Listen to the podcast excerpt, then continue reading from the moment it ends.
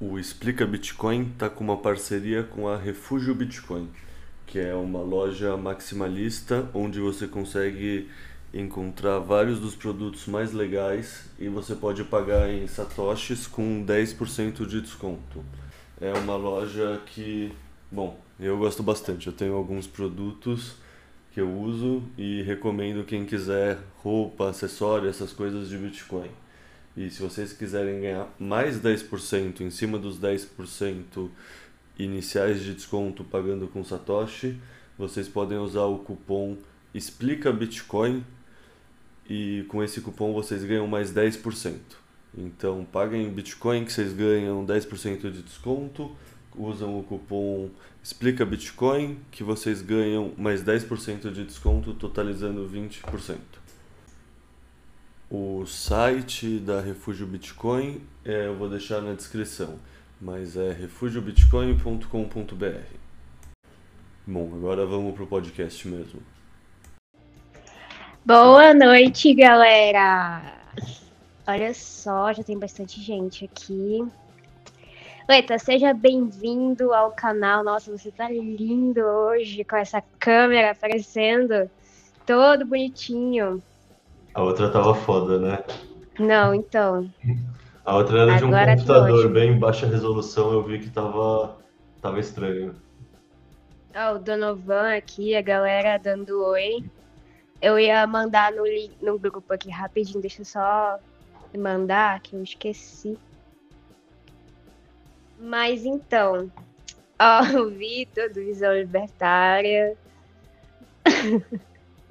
tá aí, ó, ele tá aparecendo. Deixa eu dar um zoom aqui pra vocês verem direitinho. É, eu confesso que ainda que não acostumei com isso. Então, eu ia te perguntar, Lita, como é que você está se sentindo depois de ter saído do OPSEC? Eu prefiro não pensar no assunto, sendo bem sincero. Eu odeio essa parte de imagem e tudo mais. Por exemplo, agora eu tô com a imagem da pauta, não com a imagem do, do, do estúdio de transmissão. Tipo, fica mais de boa se você não considerar. Ou seja, negação, negação tá no estágio da negação ainda. Ó, o, pudim, o Donovan falou assim: as minas estão doidas com o pudim. É. Era o, o nome que você usava, né? É, era meu primeiro avatar, era o Shih Tzu da minha ex. Daí eu cuidava muito dele, gostava muito dele, daí era o pudim. Eu usava a foto Podemos dele. Podemos ver aqui que há pouco tempo o Leta né, superou a ex, que ele já tirou o nome agora. Faz pouco tempo. Não, faz uh... bastante tempo, pô. Foi em dezembro isso, já faz quase um ano. Não, você usava o pudim ainda, acho que ainda esse ano. Comecinho de. Final de dezembro e começo de janeiro, sei lá. Enfim, Dungai, Vitor, Shadow Lewis. Tem um cara aqui que falou também que ele tirou o obsequio, o Sérgio, legal. Uh, enfim, gente, boa noite aí pra todo mundo. Huberto, Guilherme, Vitor, Lawrence. Ah, tá. Seguinte, tema da live de hoje. Hum, hum, geralmente as lives do domingo, vocês sabem, é um negócio mais assim. É descontraído para falar de notícias e tal. Mas sempre quando tem um convidado, a gente pega um tema ali para dissecar um pouco ele. E essa semana, como esses últimos dias, na verdade, né, como vem acontecido umas discussões sobre maximalismo, coisas assim, né? Teve as antigas meninas do Use Cripto e agora a área Bitcoin, né, mudando para Bitcoin only e tal. Então achei interessante a gente falar um pouco sobre esse culto de fanáticos, né, que a galera gosta de falar. Ó, gente, é, é só água, tá? Não é não é cerveja. o Donovan falou que era água com álcool. boa noite, Rafa. Rafa mandou boa noite. Então, hoje, gente, a gente vai falar sobre Bitcoin e religião. O que, que essas duas coisas têm a ver, né? Apesar de talvez pareça que não tem nada a ver, mas na, no fundo tem, né? No fim das contas tem coisas a ver.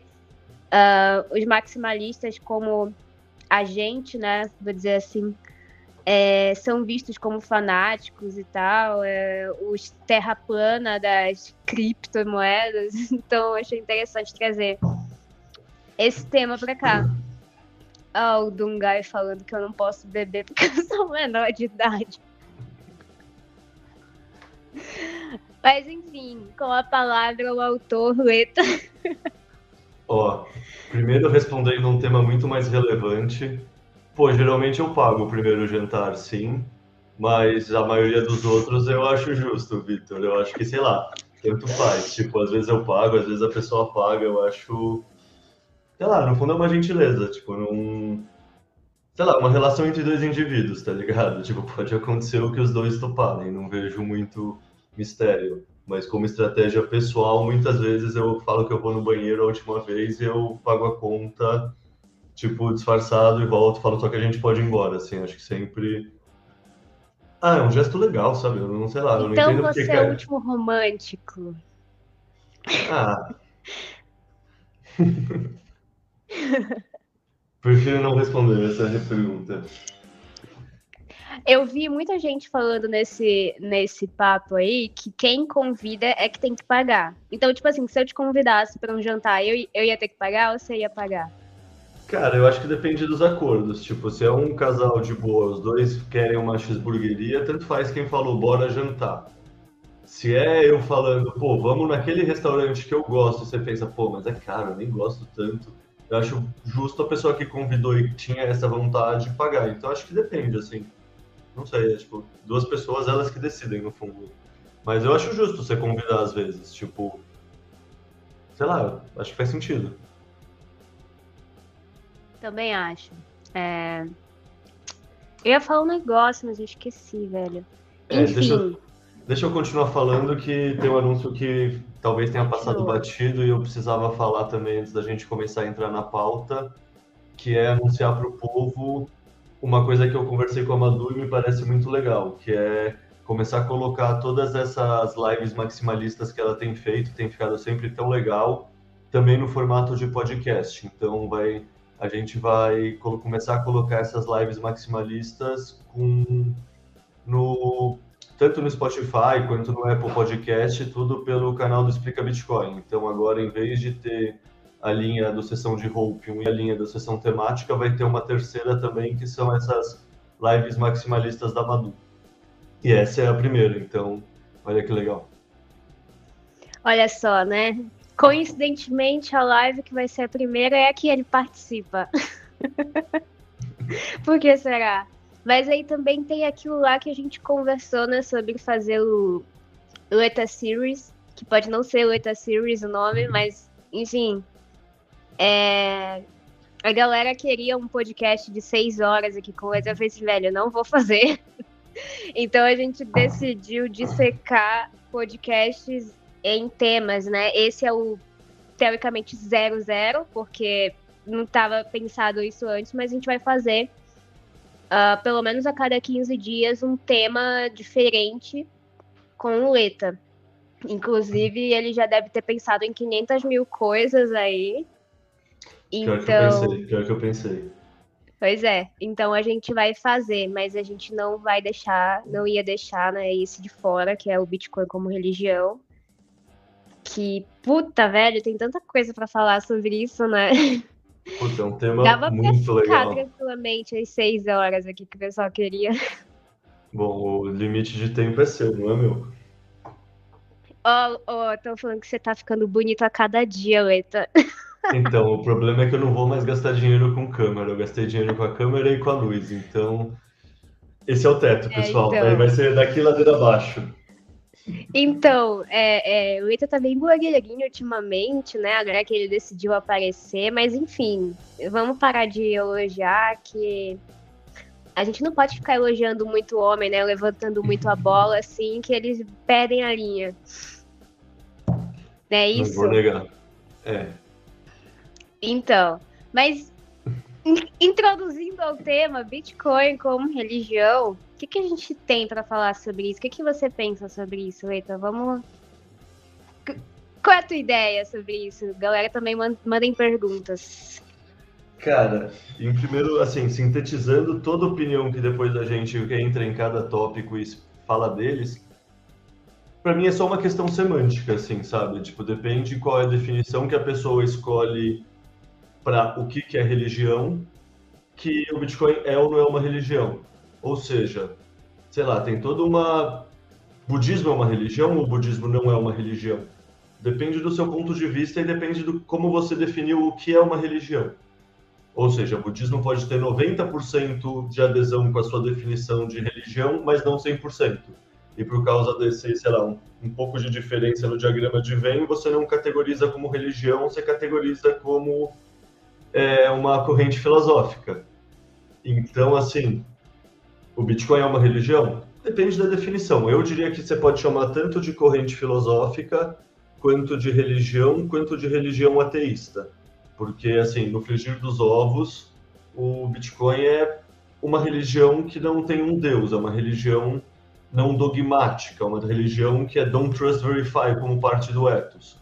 E nesse sentido, o budismo também é uma religião que não tem um teísmo sabe? Não é, não são todas as religiões que funcionam na imagem que a gente tem das religiões ocidentais que tem um Deus monoteísta ou mesmo politeísta. Tem outras visões de mundo que não necessariamente usam o sobrenatural para criar um conjunto de ética, valores, comportamentos e ritos e mitos. E aí isso é uma religião, isso é uma corrente filosófica. No fundo é uma questão semântica, sabe? A gente tem palavras que são imperfeitas para descrever fenômenos. O fenômeno é esse e ele guarda muitas semelhanças com o que a gente chama de religião. Se detalhes desse fenômeno encaixarem ou desencaixarem dessa definição, no fundo é só semântica mesmo, assim, tipo, a real é que o fenômeno é o mesmo e ele direcionalmente tem tudo a ver com uma religião. Tipo, no que causa de mudança nas pessoas, nos comportamentos, no, sabe? Esse senso de acordei, essa tipo iluminação, tipo todas as características parece muito as características que você vê o pessoal religioso descrevendo a experiência religiosa. Uhum. É, eu, eu, até te perguntei antes da gente começar a live, né, se não seria mais, se o Bitcoin seria mais um, uma filosofia de vida do que uma religião. E daí bate muito no que você falou da questão semântica das coisas, né? Se a gente for levar mais para o lado do, do significado do que é do que é uma filosofia de vida e do que é uma religião pode se encaixar em ambos, assim, dependendo de como a própria pessoa vive. Porque, assim, como você falou, não tem dogmas, então não tem uma linha é, é, correta de regras para você seguir. Óbvio que tem, a gente vai até falar depois, né?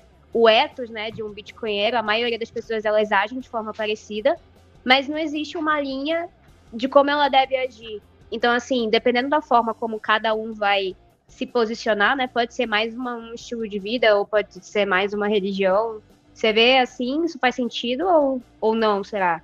Não, 100%, é isso. As palavras, elas são sempre imperfeitas, por definição. Tipo, elas são uma redução de um conceito. E aí o conceito é mais complexo. Então, sei lá, se você quiser definir ela de, como A ou como B, você vai categorizar nessa caixinha ou nessa caixinha. Mas a verdade é que a natureza ela acontece num contínuo, ela não acontece em caixinhas isoladas. Então, sim, no fundo, assim, tanto faz se é uma religião ou não, ele, ele gera esse fenômeno que é igualzinho, que tem toda a mudança comportamental, todo esse senso de contemplação, todo esse senso de contato com o divino, de construção de um propósito, que está presente na experiência religiosa. Então, assim, você quer chamar de religião, você quer chamar de corrente filosófica, no fundo, eu meio que acredito que tanto faz sendo bem sincero. Não acho que é isso que importa, que nem na religião eu acho que importa muito mais como as pessoas se comportam, se elas se comportarem de uma maneira ética, íntegra, do que necessariamente se elas só falarem que acreditam em A ou em B. Eu prefiro a moral de um ateu que não vá para a igreja e tipo haja corretamente, doe dinheiro, faça caridade, seja bom com o próximo, do que um pastor que ganha 10% de todos os fiéis e sei lá se ele acredita mesmo nisso ou citando o 38, ele é um psicopata que está lá só para ficar como sanguessuga de uma classe de pessoas. Tipo, imagina, por exemplo, quando tiver é, Bitcoin pelo mundo ado, é, com adoção? Será que não vão ter os pastores que vão ter a sede de todos os dinheiro de todos os fiéis no endereço deles? Então, assim, qual é mais legal? É o ateu ou o religioso? Eu acho que tanto faz. Assim, o importante é o que a pessoa faz e não a crença dela. Eu julgo as ações. Então, se é, se é religião, se não é religião, no fundo, tanto faz. O que eu acho importante é que gera uma mudança para melhor nos comportamentos das pessoas. É. Até porque, assim, também existem diversas formas de, existem diversas formas de expressão de religião, né? Que quando a gente fala religião, acredito que a maioria das pessoas pensa logo no, no cristianismo, naquele lado mais ortodoxo, assim, mas já tinha. Existem diversas religiões por aí, né? Inclusive, deixa eu ler aqui duas perguntas do pessoal. O Luan perguntou qual é a nossa religião. Você quer falar sobre isso ou não? Eu tive uma, uma criação cristã num colégio que era bem tranquilo, assim, bem alternativo, que é um colégio alemão, então é um cristão que tem aula de religião, mas tem, tipo, meio que uma vertente que chama é, Cristões Livres, que ensinam histórias mais pautadas no catolicismo, mas não necessariamente seguindo crisma, a primeira comunhão e uma doutrina mais dogmática da igreja. E tem uma outra vertente que é mais protestante. Eu estava nessa dos cristãos livres. Então eu fui criado dentro de toda a ética do cristianismo, mas eu sinceramente nunca criei. Assim, eu nunca, nunca tive fé em nada. Eu sei lá, eu me considero ateu, sinceramente, mas também, de novo, essa é uma discussão que vai depender de semântica. Depende de como a gente definir Deus, eu posso ser ateu ou não. Tipo, é muito uma questão. Tipo, no fundo a gente tem palavras incompletas e imprecisas para a gente ser um bicho mó sim, simples e a gente realmente não consegue descrever a realidade. Se Deus é esse conceito monoteísta, todo-poderoso, que realmente está lá em cima da nuvem olhando as coisas, eu realmente, sabe, tem um céu e um inferno, tudo mais. Eu sempre não conseguia confiar nisso, assim, sinceramente, sempre me pareceu uma instituição que foi capturada e é usada para manipular as pessoas. Isso é a história da humanidade em muitos aspectos. Ao mesmo tempo, se Deus é um espaço para o mistério e acreditar que o ser humano nunca vai ser capaz de compreender o todo e falar que, porra, é, de fato, a explicação do, do Big Bang é tão estranha e tão esotérica que nem acreditar que foi algum Deus instalando o dedo e gerando o Big Bang, eu concordo. Tem coisas que a gente nunca vai entender de fato. A gente, no nosso cérebro, a gente consegue pensar dentro da nossa ordem de grandeza. Tipo, a gente não consegue pensar num tempo profundo, que é o tempo geológico, uma escala de bilhões de anos, multimilhões de anos. A gente não consegue pensar no muito pequeno, que é tipo física quântica, etc. A gente não consegue pensar no muito grande. E esse muito grande é isso, tá ligado? O ser humano sempre vai ter uma capacidade de processamento X que não processa a realidade de uma maneira ampla. Então, assim, sempre vai ter um espaço para uma incerteza, para uma dúvida e para a gente não saber descrever tudo. Se isso é considerado, puta, é, isso aí que você não sabe explicar é Deus, então é impossível você não acreditar, porque eu acredito que o ser humano nunca vai conseguir explicar tudo. Então, depende da semântica que você explicar, assim, sabe, no fundo. É, mas eu nunca tive a crença num céu ou inferno ou num Deus monoteísta todo-poderoso, sabe? Tipo, Nessa crença eu nunca tive. Entendi. Cara, a minha história com religião ela é bem conturbada, na real, porque eu, eu cresci na igreja católica, fui batizada na igreja católica, minha família toda, por parte de mãe e pai. Mas depois de um tempo, a minha mãe, ela passou a experimentar, a querer ir para outras igrejas, aí ela passou a ir para a igreja evangélica, daí eu ia com ela, então, e daí ela meio que se converteu pro, né, pro evangelho e tal. E aí eu ia bastante com ela, e só que sempre que eu ia na minha avó, eu ia pra, pra igreja católica. Então ficava essa dicotomia assim. Depois de um tempo eu conheci o espiritismo, depois de um tempo eu conheci a Umbanda. Então eu meio que vaguei assim por várias religiões, mas no fim das contas eu fiquei assim, velho, foda-se. O é, brasileiro também... é bem sincrético, né? O brasileiro, tipo, a gente é católico, mas ao mesmo tempo pula sete ondinhas para ir manjar. E não vê isso como conflitante.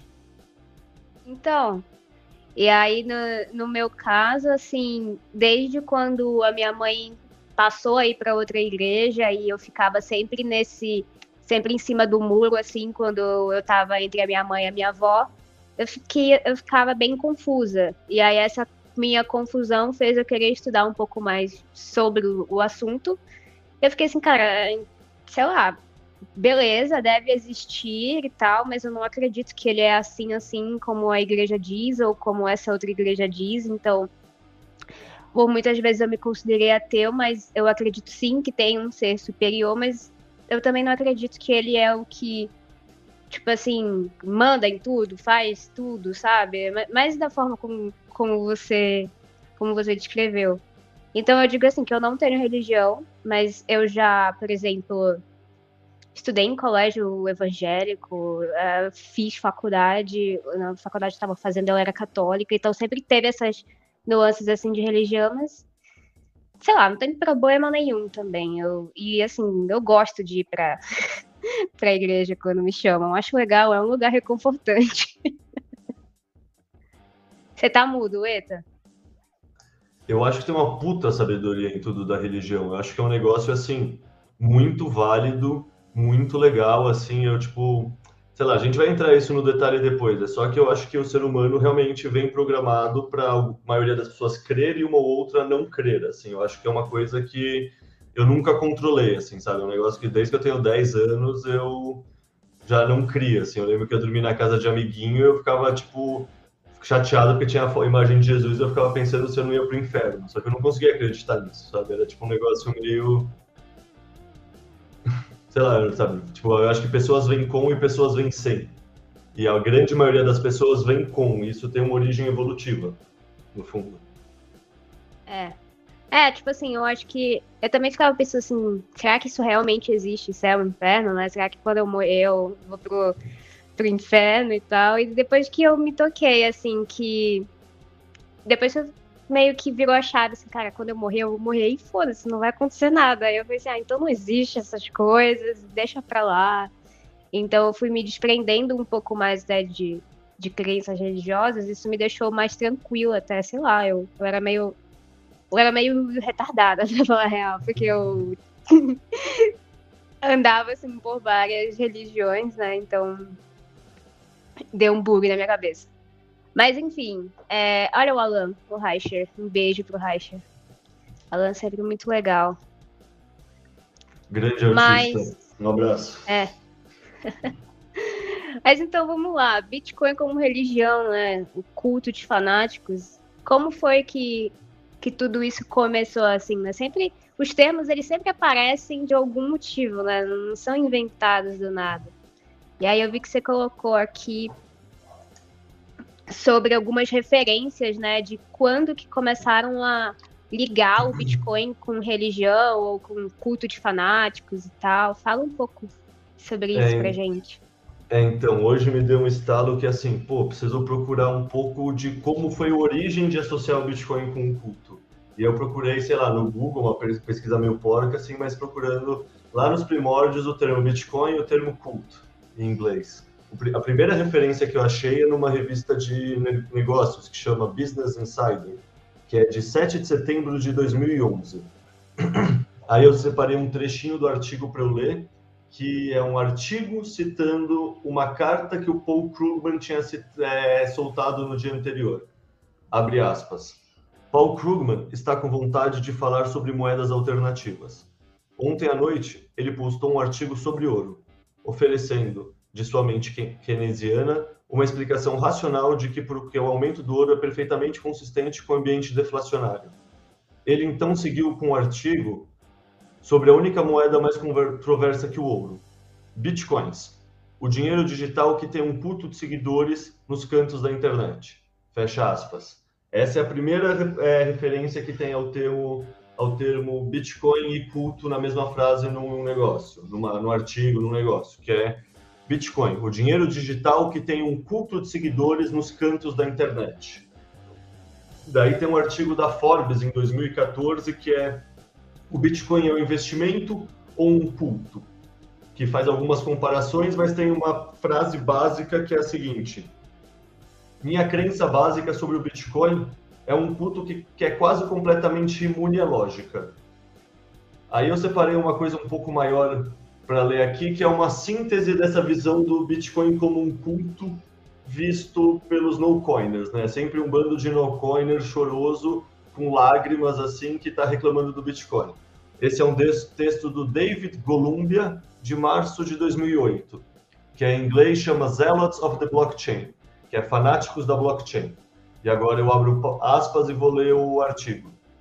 Durante sua ascensão, o Bitcoin assumiu a forma de uma organização bastante difamada, o culto religioso. Ah, daí outro trecho do mesmo artigo. Para começar, a linguagem usa usada para manter a crença no Bitcoin é viciosamente circular, auto-justificada, descontroladamente metafórica e difícil, se não impossível, de ser vinculada com a realidade. E como acontece em muitos cultos, aqueles que vendem este evangelho com mais veemência também são aqueles que lucram desproporcionalmente com a sua aceitação. E isso, no fundo, é uma síntese de um culto, na visão deles. Daí, voltando para o texto. Ao contrário dos cultos tradicionais, porém, o Bitcoin não tem um credo específico, nenhuma localização geográfica única e nenhum sistema de crenças verdadeiramente identificável, além do próprio Bitcoin. Acreditar no Bitcoin é acreditar no Bitcoin. Os adeptos podem articular pouco mais do que isso, além da frágil noção de que a crença redundará, redundará em benefícios final do crente. Ou seja, três referências para mostrar como é um termo que foi que surgiu como um ataque memético ao Bitcoin, que nem o maximalismo, o maximalismo tóxico é desses termos que o pessoal no coiner inventou como um vetor de ataque. Falar, ah, esse pessoal é um bando de fanático, um bando de maluco. Só que o que eles não viram é que eles estavam realmente descrevendo a realidade. Tipo, os bitcoinheiros vestem isso e concordam. E para exemplificar isso, eu vou ler um tweet que eu separei do João Grilo também, que é uma época que o pessoal estava achando que o bitcoinheiro torcia pelo investimento, essa coisa meio, ai, você é torcedor da sua ação. Daí o João Grilo comentou: Faria Limer acha que está sendo pejorativo quando chama bitcoinheiro de torcedor de investimento. Bicho, eu rezo pro Bitcoin todo dia. E, cara, é isso. Tipo, eu concordo, a gente tá num culto. Deixa eu te perguntar, você acha que a gente tá num culto ou não? Tipo, se essas são as características. Cara, eu acho que a gente tá num culto, sim. Até porque, assim, isso ficou até um pouquinho mais claro na minha cabeça esses dias até, lá no Twitter, vendo a galera compartilhando que ouviu lá o teu podcast sobre hábitos saudáveis e começou a, a se alimentar diferente e tal. E aí, velho. Cara, só um adendo. Eu não achei que ia ter essa responsabilidade toda, velho. Me assusta até. Eu acho muito bom porque é um tema que eu acredito, mas me deu uma puta Tipo, o primeiro que eu fiz que eu senti isso foi o dos cogumelos, que eu fiz pensando que era uma puta responsa, porque é um tema que pode realmente, literalmente, explodir a mente da pessoa. Mas assim, eu não pensava que esse sobre alimentação fosse um negócio que ia gerar tantas reverberações do mundo real, assim, assim, tipo, não cansa de me surpreender e de receber feedbacks positivos, assim, é, é impressionante, assim. Desculpa, continua. Não, então, e aí eu vi a galera falando assim, ah, depois que eu ouvi o podcast do ETA, hábitos saudáveis e tal.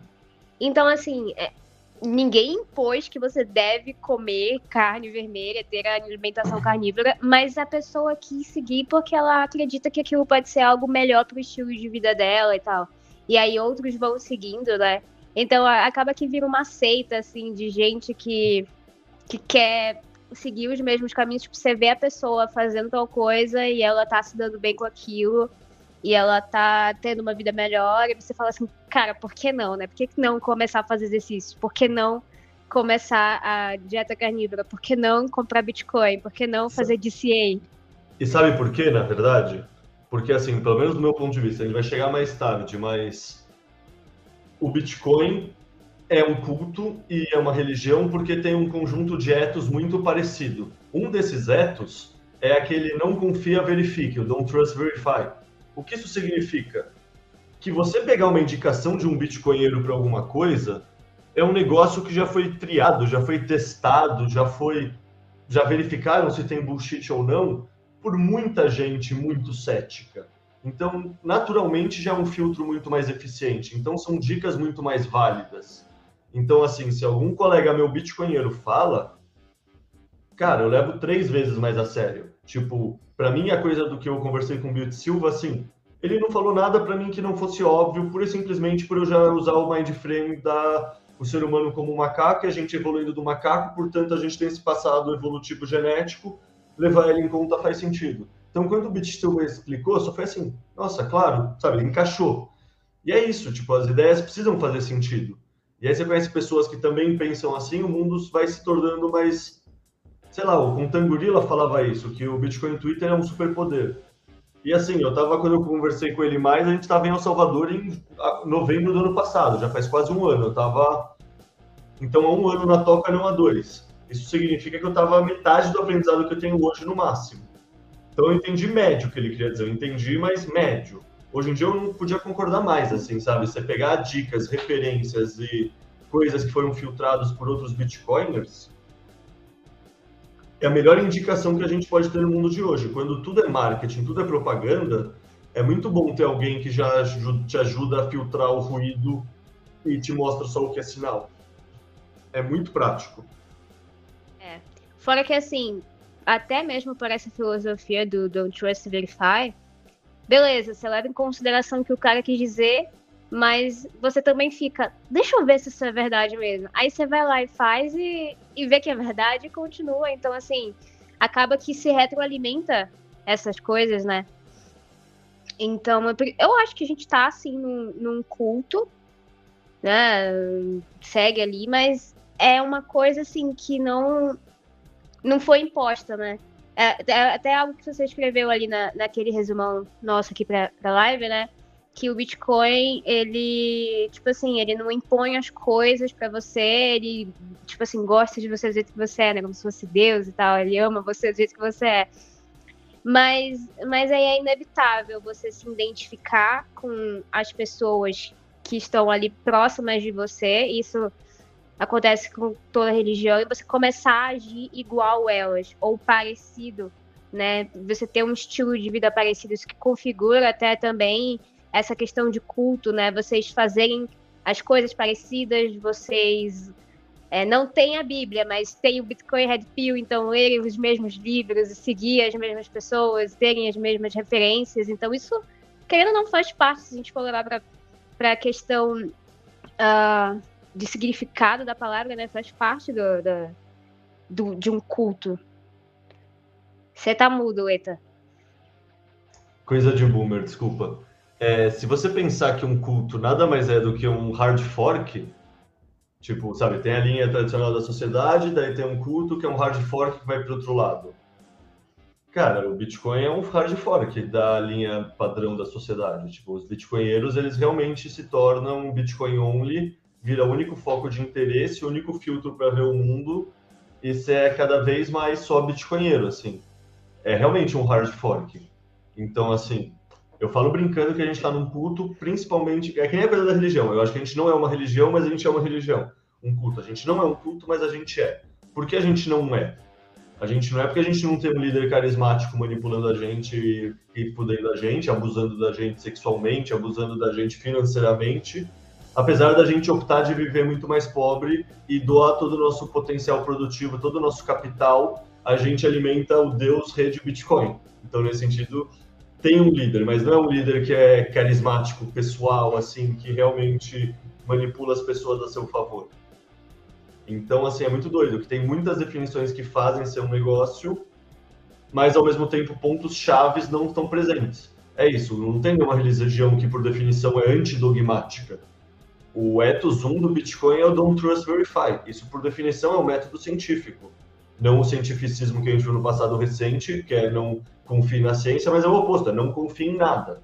Isso é a definição do método científico. Então, assim, tá no cerne do Bitcoin coisas que são muito opostas a ser um culto. Mas o tipo de comportamento, de adoração, de senso de espanto ao divino que ele gera é igualzinho da sensação religiosa, no meu ponto de vista. Uhum. Agora tem outra coisa, assim, também, né? Uh, os no corners e galera Fiat fala, ah, os bitcoinheiros são, né, fanáticos e tal, mas também não se dão conta de que o sistema Fiat também é uma religião, se for olhar por um viés, por esses vieses que eles olham pra gente. Tipo, querendo ou não, você tá ali no. Você tá ali tendo um, um Estado que vai te regular e diz o que você deve fazer e o que você deve ler, e você fica preso ali naquele dogma da cultura Fiat, por exemplo. Então, também são religiosos que seguem uma outra vertente, digamos assim. E então, assim, qual que é a diferença? Eu não vejo, né, muita diferença, assim, deles, de como eles agem em bando e como bitcoinheiros agem em bando, assim, falando não de, de cada filosofia que cada um segue, mas, assim, as atitudes, tá ligado? E eu ia falar alguma coisa, mas eu esqueci, fugiu aqui a palavra. Enfim, mas eu acredito que eles também são. Ah, sim, outra coisa que eu ia dizer, tipo. Uh, as pessoas, elas tendem. Algumas pessoas, elas tendem a colocar para outras que quando ela, algo que elas não conseguem explicar é, tipo, uma, uma fé, assim, né? Porque fé é algo que você acredita sem sem precisar de uma explicação ali. Então, eles falam, ah, então você é religioso e tal, você é fanático, etc. Porque eles não conseguem perceber o que a gente quer explicar, ou eles não conseguem explicar. Então, cabe muito mais dizer que é um fanático maluco que, que tá agindo de maneira irracional, porque teoricamente a religião ela, ela não é baseada na razão, ela é baseada de uma forma irracional e você tem ali a fé, que é a crença uh, total naquilo que você não vê, mas você crê porque você tem a fé, então, tipo, não tem explicação de fato nenhuma, mas existe uma explicação plausível para acreditar no Bitcoin e seguir ele, né? Só que, como eles não entendem, então é mais fácil dizer que nós somos os loucos fanáticos do que eles, por exemplo, ou algo assim. Então é muito, é muito louco isso, assim, tem, tem várias, vários vieses, né, que dá para passear nisso. É que o jeito mais fácil, né, de você. Sei lá, no fundo você tem preguiça de fazer o trabalho, fazer a prova de trabalho, né? E você começa. Desculpa, eu li, eu me desconcentrei. Você, tipo, você faz a prova de trabalho, você tem convicção. Se a pessoa não fez a prova de trabalho, realmente o Bitcoin parece muito esotérico como entender que o Bitcoin é confiança? Cara, você precisa entender uma série de fatores. Você precisa entender o que eles fizeram com o dinheiro, o que significa expansão monetária, o que significa como é a emissão do Bitcoin, o que, que os halvings fazem, sabe? Antes de você entender tantas coisas, a linguagem metafórica do Bitcoin realmente parece não fazer sentido. Só que é isso, tipo, as pessoas não fazem a hora bunda, o pessoal não faz a prova de trabalho e sai opinando. E aí o Bitcoin é uma máquina de moegos, então os bitcoinheiros não perdoam, porque eles também não se perdoam. Se o bitcoiner falar merda, o outro bitcoiner vai ser o primeiro a dar no meio. Então, se o no-coiner falar merda, também vai ser o primeiro a dar no meio. E isso é bom. O pessoal falar que isso é toxicidade, etc., porra, para mim isso é bom. Isso é você deveria ter responsabilidade epistêmica. É um termo da filosofia da ciência, da filosofia como um todo, aliás, que, no fundo, assim, você deveria ser responsável de falar o que você só o que você sabe. E muita, o mundo tá nessa merda também, porque muita gente sai falando que não sabe o que não estudou. E aí, tipo, na feira das ideias, na competição memética do mundo, tipo, ideia boa compete com ideia ruim e elas não são julgadas pelo mérito. Então, assim, as pessoas deveriam falar tudo o que pensam, as pessoas deveriam refletir se elas deveriam ter um pouco mais de responsabilidade epistêmica antes de falar qualquer bosta. E tem uma linguagem inteira pra, na filosofia disso. Uhum. É, fora que assim, eu acredito que a pessoa ela só se sente atacada pelo bitcoinheiro maximalista tóxico se ela se ela tá dominada pelo ego. Porque se você não tá dominado pelo ego, quando você fala alguma merda, né, Bitcoin, cara, a gente, nós somos seres humanos, a gente é passivo de erros. Então, a gente falar alguma merda e vir um Tipo, se eu falar uma merda e você fala pra mim, pô, Madu, você falou merda. Eu vou falar assim, putz, eu vou analisar e falar assim, pô, é verdade, foi mal aí, falei merda, desculpa e tal. Agora, se você é um cara que tá dominado pelo ego, você fala assim, não, você é um imbecil, você é um idiota, você que falou merda e, e E aí, tipo, não reconhece, às vezes pode ser realmente um erro. E aí é, você acha que o cara ele tá sendo ali tóxico, porque ele mostrou para você que você falou merda, e independente da, da maneira como ele como ele demonstrou isso, é, pode ser visto como toxicidade ou não. Por exemplo, vou dar um exemplo. É, uma das primeiras threads que eu fiz no, no Twitter falando sobre Bitcoin, o Marcel Peshman, que eu acredito que muita gente conhece ele aqui, é, é, é, eu tinha falado de um negócio lá, eu até esquecia, ele pegou e falou assim, ah, você tá de sacanagem, né, garota? tipo assim, ele, ele me deu uma cortada, assim, ele falou que, que, eu tinha falado merda e tal, mas ele falou literalmente assim, se você falou merda e tal, eu falei assim, hum, caramba, será? E aí depois o Coreia pegou e falou assim pra mim, ah, Madu, realmente é... Só que aí, tipo, o Pashman já foi um pouco mais agressivo, o Coreia já foi, já foi um pouco mais, tipo, legal, mas eu, eu olhei e falei assim, é, realmente, eu falei besteira. E eu não me senti atacada por isso, sabe? O, o ser humano geralmente associa as próprias ideias ao próprio ego e não diferencia o autor da ideia, sabe? E, tipo, isso é um negócio que acontece muito, assim, você quer falar sobre o negócio, a pessoa se sente pessoalmente atacado. Isso deveria não acontecer. E o Bitcoin mostra muito as pessoas que têm isso muito desenvolvido e isso menos desenvolvido. As pessoas que derivam muito valor do próprio ego, têm um ego muito inchado, tendem a ser cuspidas do Bitcoin, assim, tendem a ser o Nassim Taleb, sabe? Tendem a ser o Nick Carter, tendem a, tendem a ser esses caras. Tipo, no é... fundo, perde a humildade, sabe? Imagina. Acha que eles acham que sempre, tipo assim, quando você tá atacando algo que a pessoa fala, às vezes beleza, às vezes as palavras elas, elas podem não ser as mais corretas possíveis, mas quem tá muito dominado pelo ego acha que é sempre sobre ele, né? E não sobre o que ele está falando. Isso que é foda, assim. Mas deixa eu ver, deixa eu ler aqui só uns comentários uh, rapidinho pra, antes da gente partir para outra parte da live. Ó, o canal de contração falou, Leto, esses artigos são fascinantes toda vez que o Evo compra um pouco de Bitcoin. Já pensou em lançar uma revista em português, algo como a Bitcoin Magazine? Olha. Você já pensou? Sim, é, eu já tive essa conversa de trazer ela para cá, já conversei, já tem, tipo, teria um ou outro plebe que estariam afins, mas confesso que ainda acabou não indo para frente, assim, como pensamento. Ao mesmo tempo, eu vou lançar, entre muitas aspas, uma edição especial da Bitcoin Magazine brasileira. Entre muitas aspas, que eu quero dizer que vão ser todos os meus artigos juntos. Então, se curtir meus artigos, vão ter todos eles juntos e bem organizados. É... Celuleta Magazine. Vai chamar Bitcoin e os Bitcoinheiros. Uma visão não usual sobre o dinheiro mágico da internet e o seu culto de fanáticos. Cabe muito bem com a pauta da live, inclusive. Exatamente. A gente vai falar um pouquinho depois, então, do livro. Uh, Guguchi, parabéns, cara, pelo seu aniversário. Muitos anos de vida aí, saúde. Leita te mandou coração. Olha quem apareceu aqui. Opa, a toxicidade aumentou, o Diego Collin falando. Nossa, aqui. Ninguém se importa com ele, tá? Brincadeira, a galera lá de Portugal, beijão pra vocês. Tem um pessoal de Portugal aqui também. Ah, ah, o Diego te perguntou. Leta, o que você acha engraçado ao lembrar das coisas que você pensava sobre o Bitcoin que foram desconstruídas com o tempo? Nada, eu não tinha muita opinião organizada. Eu tinha visto e tinha ficado com preguiça e procrastinado, né? Que eu tinha visto e formado uma opinião. Tipo, para mim foi muito mais a bola punindo o fato de ser procrastinador do que o fato de ter sido arrogante intelectualmente.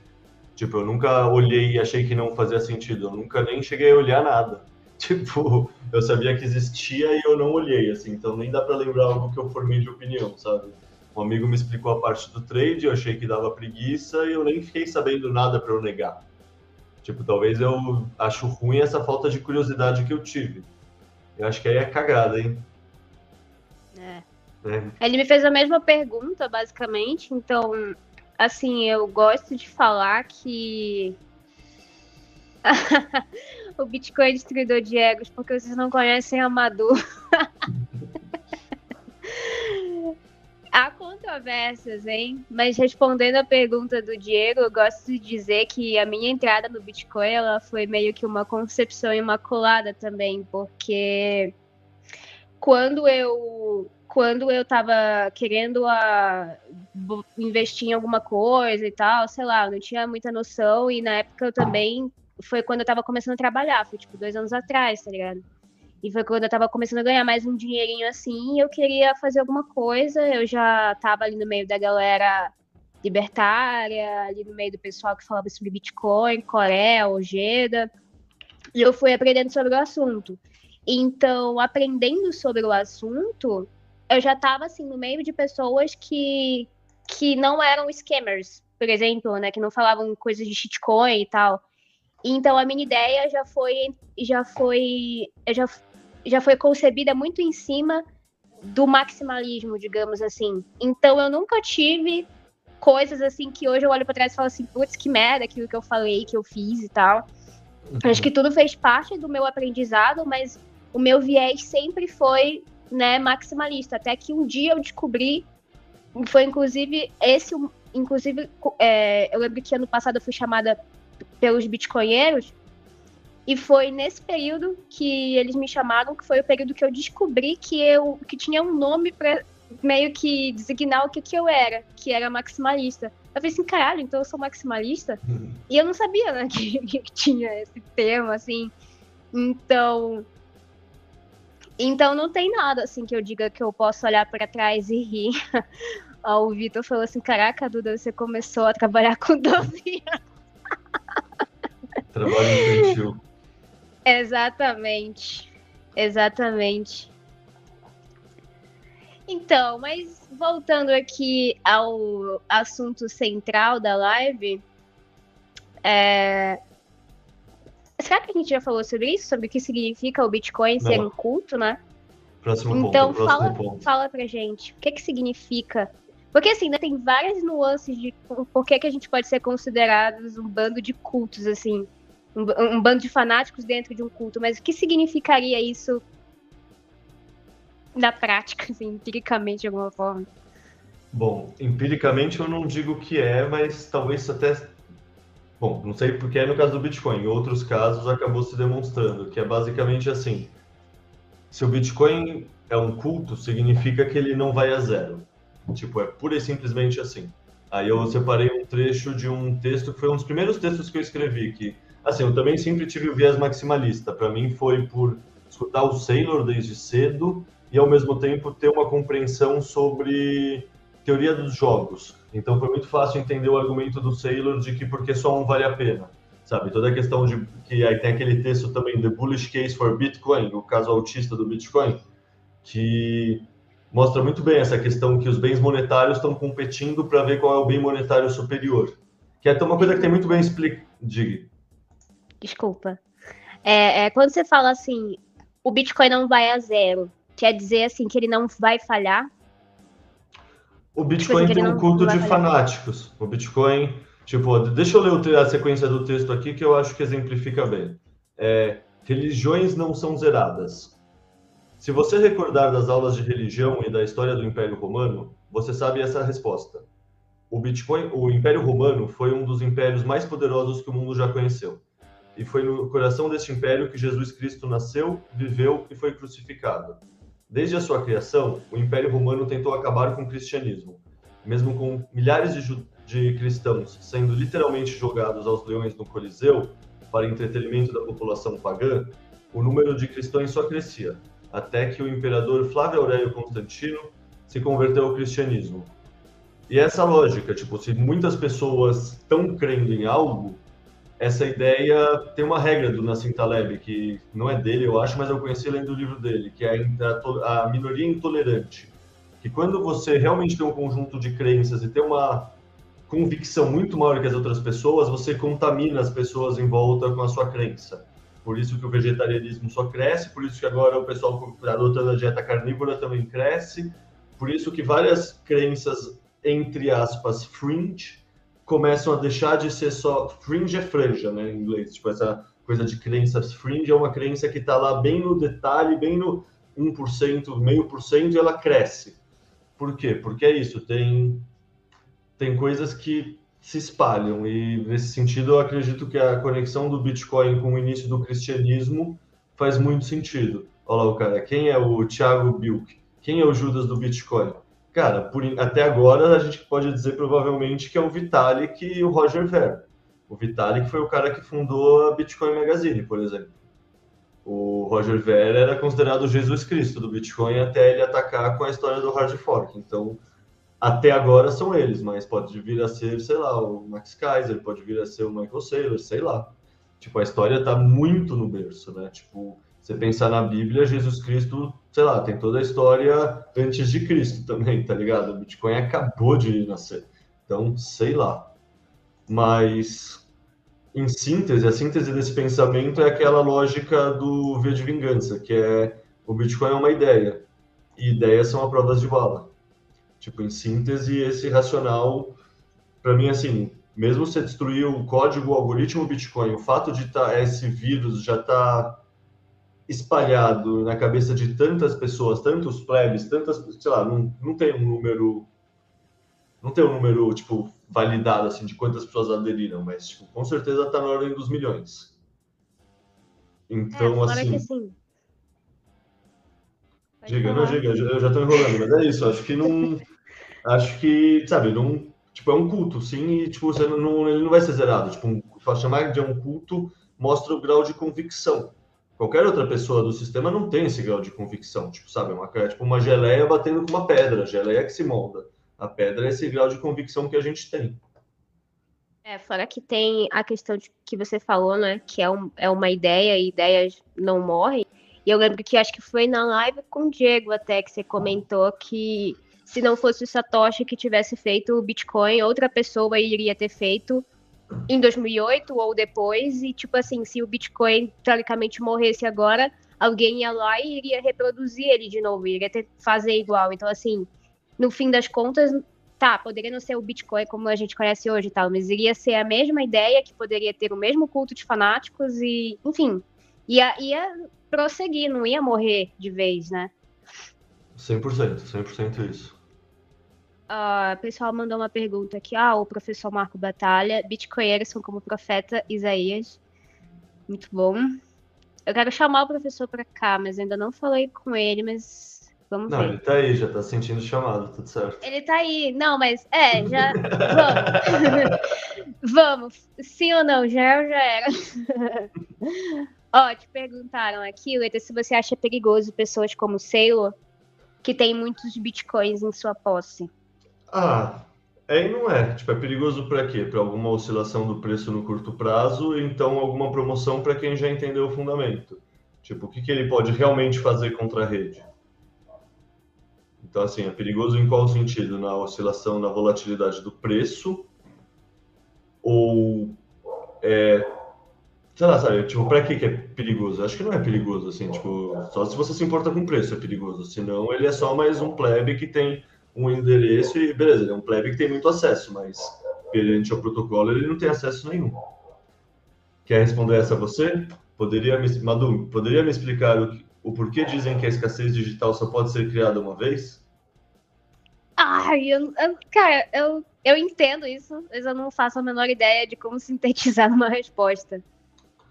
É uma Fala resposta você. muito complexa, é uma resposta muito complexa mesmo. Bom, é assim, que por definição, se é escasso, você não vai criar vários. Tipo, você já inventou a roda, você não cria uma nova roda. Tipo, se você se for. Tipo, é o que você falou, tem toda a explicação da escassez digital e a lógica dos halvings e como o Bitcoin tem uma oferta inelástica e por isso ele é escasso. Mas tem toda essa questão da concepção imaculada relacionada. Tipo, como você consegue descentralizar uma criação que começa centralizada com um líder que é o Satoshi. Você consegue fazer isso quando essa coisa é desconhecida. Quando essa tecnologia já é conhecida, já tem muitos olhos em cima, você não consegue gerar essa descentralização de novo. Ou seja, as características da concepção do Bitcoin são meio que replicáveis. Ou seja, a concepção imaculada do Bitcoin, ou você acredita nela, ou você acredita que algo pode vir e.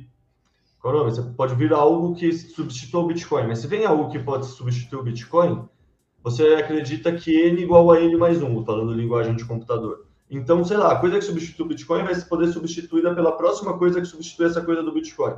Então, assim, você está falando que ou tem uma coisa que é escassa e é fixa, ou que ela é sempre mutável e sempre volátil. É isso, tipo, sintetizando essa resposta, porque se você puder criar mais de uma vez, não é escasso por definição. É aquele que é tipo, se tudo é escasso, então nada é, tá ligado? Então. É, não, ó, o Vitor respondendo tem... muito bem. Não tem fogo 2.0, é isso, tipo, é fogo. Pois é.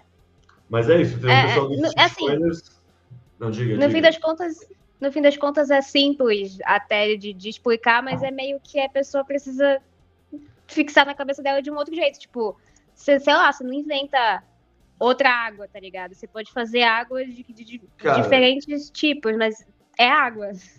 Esse foi um dos negócios que foi mais, assim, foi uma das últimas epifanias que eu tive, quer dizer, que eu tenho estudado agora de energia, essas visões mais brisas eu tenho constantemente, mas essas coisas, premissas básicas da tese, para entender o que isso queria dizer, eu tive que entender todo o resto sabe, todo o resto da tese para entender, ou seja, para entender direito como funciona a mineração, por que prova de trabalho é melhor do que prova de participação, você precisa entender toda a trajetória do Satoshi, como foi a descentralização da rede, sabe, você precisa entender porque o Bitcoin é imutável. Tipo, não é um negócio simples, assim, não é realmente um negócio simples. Pois é. É, acaba que. Assim. Uh, uh a galera, quando começa a procurar sobre Bitcoin, se ela realmente tá afim de entender sobre, ela não para nunca, né? Sempre tem coisas para você aprender, e foi um negócio que você colocou ali, que você já até falou, que assim, nunca, a gente nunca vai saber tudo sobre o Bitcoin, mas a gente busca sempre saber o, a, o maior número de coisas possíveis, né? É muito aflitivo. Tem um negócio da biologia evolutiva que é meio que a corrida das armas dos países com, com, com guerra nuclear e tudo mais, né? Que é a hipótese da rainha vermelha, que você começa a correr, correr, correr, mas você só corre para ficar no mesmo lugar, porque você está competindo com outras pessoas que também estão correndo. E, cara, não necessariamente competindo, mas no mundo do Bitcoin é isso. Tem tanta notícia, tanta atualização acontecendo o tempo inteiro, que é literalmente impossível você tá tipo, up your game, sabe? É impossível você tá atualizado com o que está acontecendo. Tipo, ainda não. Escutei só uma podcast sobre o tal do Fed Mints ainda, sabe? Ainda não tô por dentro desse rolê das federações, etc. E assim, grandes de, grande parte de todos os bitcoinheiros que eu respeito só falaram bem do negócio, seja o Gladstein, seja o Marty Bent, seja o Mato Dell, sabe? Muita gente falando bem, assim, gente que eu coloco credibilidade e reputação. Então eu tenho certeza que tem um negócio interessante aí, mas eu ainda nem parei para olhar. Por quê? Porque eu não tive tempo, estava fazendo outras coisas, sabe? Tipo, é, são escolhas também, né? Mas é isso, a gente vai estudar para sempre e nunca vai saber metade, se fala. É. é indo para essa questão de hipóteses, né? É, você colocou aqui, né? Como que surgiram as religiões? Tipo, se a gente vê, olhar para trás e ver como é que surgiram as religiões, a gente pode olhar também como é que surgiu o Bitcoin e por que, que ele pode ser considerado uma religião pela forma como ele surgiu, né? Ou é. não faz sentido? Bom, um disclaimer aqui para o pessoal. Isso aqui é a visão evolutiva. Tipo, obviamente tem várias visões, cada corrente religiosa acredita na sua. Eu estou falando do ponto de vista evolutivo, pelo menos coisas que eu li que fizeram sentido para mim. Provavelmente existem outros 10 pontos evolutivos também que eu só não conheço. Tipo, não é minha área de expertise e atuação é só um bagulho que eu acho interessante. Mas, assim, é uma explicação muito interessante que eu já vi é assim: como. Vamos pensar num cenário que tem, sei lá, a gente ou os nossos ancestrais lutando contra a tribo de outros ancestrais pelos mesmos recursos. Vamos falar que tinha o delta de um rio, que tinha mais peixe, tinha um mangue, tinha sei lá o que, tinha mais recurso. E eles estavam, eles iam fazer guerra entre essas tribos para ver quem tinha acesso a esse recurso e quem não tinha. Que era como o pessoal resolvia esse tipo de questão na época, né? Tipo, na porrada. Tipo, obviamente tem casamentos entre tribos e etc, mas muita coisa vai na porrada mesmo. E aí, tipo, uma ideia que eu vi que faz muito sentido é assim: nesse cenário, nessa teoria dos jogos, a tribo que começa a crer em algo maior que ela mesma é a tribo que tem os indivíduos dentro dessa tribo sem medo de se sacrificar por algo maior do que você mesmo. Então essa tribo vão ter guerreiros mais ferozes, guerreiros que não têm medo de levar um corte, de talvez morrer pela sua causa. Isso faz em média essas tribos ganharem essas guerras.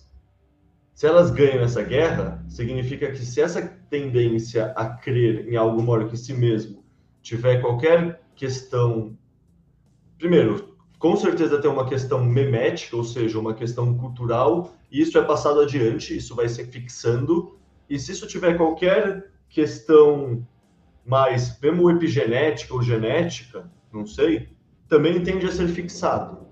E isso significa o quê? Que se várias desses eventos e várias dessas interações vão ocorrendo, em média o ser humano vai sendo selecionado para ser uma espécie que crer em algo maior do que si mesmo. Ou seja, tem essa visão de como a gente tem essa capacidade de crer em algo, sabe? Crer no sobrenatural, crer no divino, sabe? Tipo, pode ser qualquer religião. Vamos pegar, sei lá, o xamanismo, qualquer paganismo, assim, ver o divino na cachoeira, ver o divino no pôr do sol, no nascer do sol, sabe? O ser humano tem essa questão de procurar sentido em coisas que ele enxerga como maior do que ele mesmo. E é algo que é meio inerente a gente, assim, é tipo, você vê qualquer população em qualquer lugar do mundo, você não vê uma população ateia, você vê todas as eh, populações são religiosas, o que até leva a crer que, sei lá, o quão antigo essa trajetória de crença na nossa espécie, assim, sabe, é algo que vem desde sempre, assim, provavelmente. E aí, por que eu acredito que vem desde sempre? Isso eu nunca li, isso aqui é uma interpretação minha. Que a história ajuda a fixar quer dizer, que a religião ajuda a fixar histórias. Ou seja, o fato da gente falar de religião e contar histórias a partir de religião faz essa história como meme ser um meme mais forte e fixar mais. Sabe, a gente consegue traduzir a história do mito para o rito e com isso a gente vai fixando cada vez, cada vez mais esse mito. Isso significa que é um mito muito forte, que é um meme forte que se instala no lugar, assim. E se é um mito, se é um mito barra uma história que faz um que, que gera uma vantagem evolutiva, é algo que vai fixar, assim. Então eu realmente acredito que ao longo do tempo, por exemplo, tanto os árabes quanto os judeus não comem carne de porco. Eu não acho que é porque chegou algum alguém, sei lá, eu não conheço a história de quem escreveu os livros sagrados dessas religiosidades, mas eu não acho que foi um anjo que chegou e falou: "Não coma porco". Eu acho que naquela época o pessoal comia porco, pegava uma infecção, não sabia que existia micróbio, e aí criou uma maneira de passar essa sabedoria adiante. Então, no fundo, todos esses livros religiosos, todas as sabedorias do passado, elas eram morfadas em formas de lenda, em forma de mito e transformadas em rito nesses, por esses povos dessa questão religiosa. Pelo menos é uma hipótese que eu tenho para surgimento de religiões como um todo. Essa segunda parte que eu estou falando agora, eu não vi tanto escrito, nunca li tanto sobre o assunto. Foi só quando você falou que a gente ia fazer uma live sobre religião e brisar no assunto, eu dei uma estudada e foi um pensamento que foi se desenvolvendo na minha cabeça. É, é uma coisa assim até que, que como eu falei antes, né, tem coisas que as pessoas elas não conseguem explicar, então elas elas colocam histórias em cima disso, mitos, religio, é, religião, uma crença assim em algo superior ou algo né, transcendental, porque como ela não consegue explicar isso naquele momento, então ela precisa de uma forma, né, obviamente, para repassar isso para as outras pessoas. Então acaba que surge mitos, então, por exemplo. E aí é, a gente vê isso até na, em, tipo assim, pessoas dos mais antigos, né, utilizando rituais assim para para quando a pessoa fica doente ou coisas assim. E aí para eles é um ritual, mas daí depois você vai ver e tem uma explicação lógica do porquê que aquilo faz a pessoa melhorar, né? Então acho que é por isso que isso também vai passando de, de geração para geração, assim, meio que sintetizando o que tu falou, é, essas crenças, esses mitos, religião, enfim, eles acabam que muito, muitas de, muitos desses rituais que essas pessoas seguem, eles têm uma explicação lógica, e só que para essas pessoas é, é algo mais relacionado à fé do que à razão, mas que deram potencial para elas continuarem seguindo, né, na, na, sua trajetória evolutiva, né? Ou não? Faz sentido isso que eu falei ou ficou meio confuso? Ah, eu acho que sim, mas eu confesso que nos últimos cinco segundos eu estava lendo a pergunta do Luan Bibi. E aí você perguntou um ou não que eu não sei a final da coisa, desculpa. Não, mas. Mas tá não estava fazendo sentido, estava fazendo sentido mesmo. Só é, queria. Pergunta... É, porque você falou. Rapidinho, só. Não, não, brilha, brilha. É porque você, você falou, e aí eu fiquei tentando sintetizar a coisa melhor na minha cabeça. E para mim veio essas referências, né? Veio esse entendimento. Enfim. Mas bora ler aí a pergunta dele. Oh, a pergunta do Luan Bibi. Várias religiões têm textos sagrados musicados, como os salmos. Além disso, a maioria dos textos eram memorizados e preservados por tradição oral. E, tipo, é isso, você precisa, tipo, por que musicado? Porque é uma maneira mais fácil de se transformar numa musiquinha e você lembra. Tipo, pensa quando a gente não tinha escrita, como a gente passava sabedorias adiante. Tipo, a maioria das pessoas não sabia ler até ontem, no tempo de histórico, assim, sabe? Tipo, a capacidade de leitura para armazenamento de, armazenamento de informação é uma novidade recente, é uma tecnologia, no fundo, assim, começou há um tempão atrás, mas assim, que é, que é difusa na sociedade é depois da prensa de Gutenberg só. Tipo, separa a igreja do Estado, é, a igreja perdeu o monopólio do conhecimento e mais livros começarem a circular na sociedade. Isso acontece só quando tem a prensa de Gutenberg. Antes eram aqueles monges copistas que ficavam só copiando, copiando, copiando, mas tipo, era isso, você não conseguia imprimir em escala, era só uns monges que copiavam e copiavam o quê? Livro religioso para ir para as paróquias, para ir para tudo mais. E aí, tipo, a Bíblia só dava em latim, ninguém nem entendia e tinha que confiar 100% no que o padre falava sem poder julgar por si mesmo. Assim. Boa. Uh, seguindo aqui, uh, chegou o, o Jeff do Planeta Bitcoin, chegou no culto. Salve, Jeff, chegou no culto. Ó, é. seguindo, seguindo na pauta, sobre esse tema de como os mitos fixam, etc., eu separei um trecho do, de um texto que eu escrevi também, que é o Monomito e o Bitcoin, que é um texto que. Acho que o Jeff, inclusive, está fazendo uma coisa a respeito, e é um, ou algum, alguém outro, agora não tenho certeza, porque o Jeff com certeza está fazendo alguma coisa. É só, tem tanta coisa acontecendo que eu não lembro quem é o que, sabe? Explica Bitcoin assim. Tá fazendo, a gente só não sabe o que. É, é, e tipo, muitas outras pessoas também, assim, sabe? Enfim, o trecho do, do Monumento e o Bitcoin é esse aqui, ó.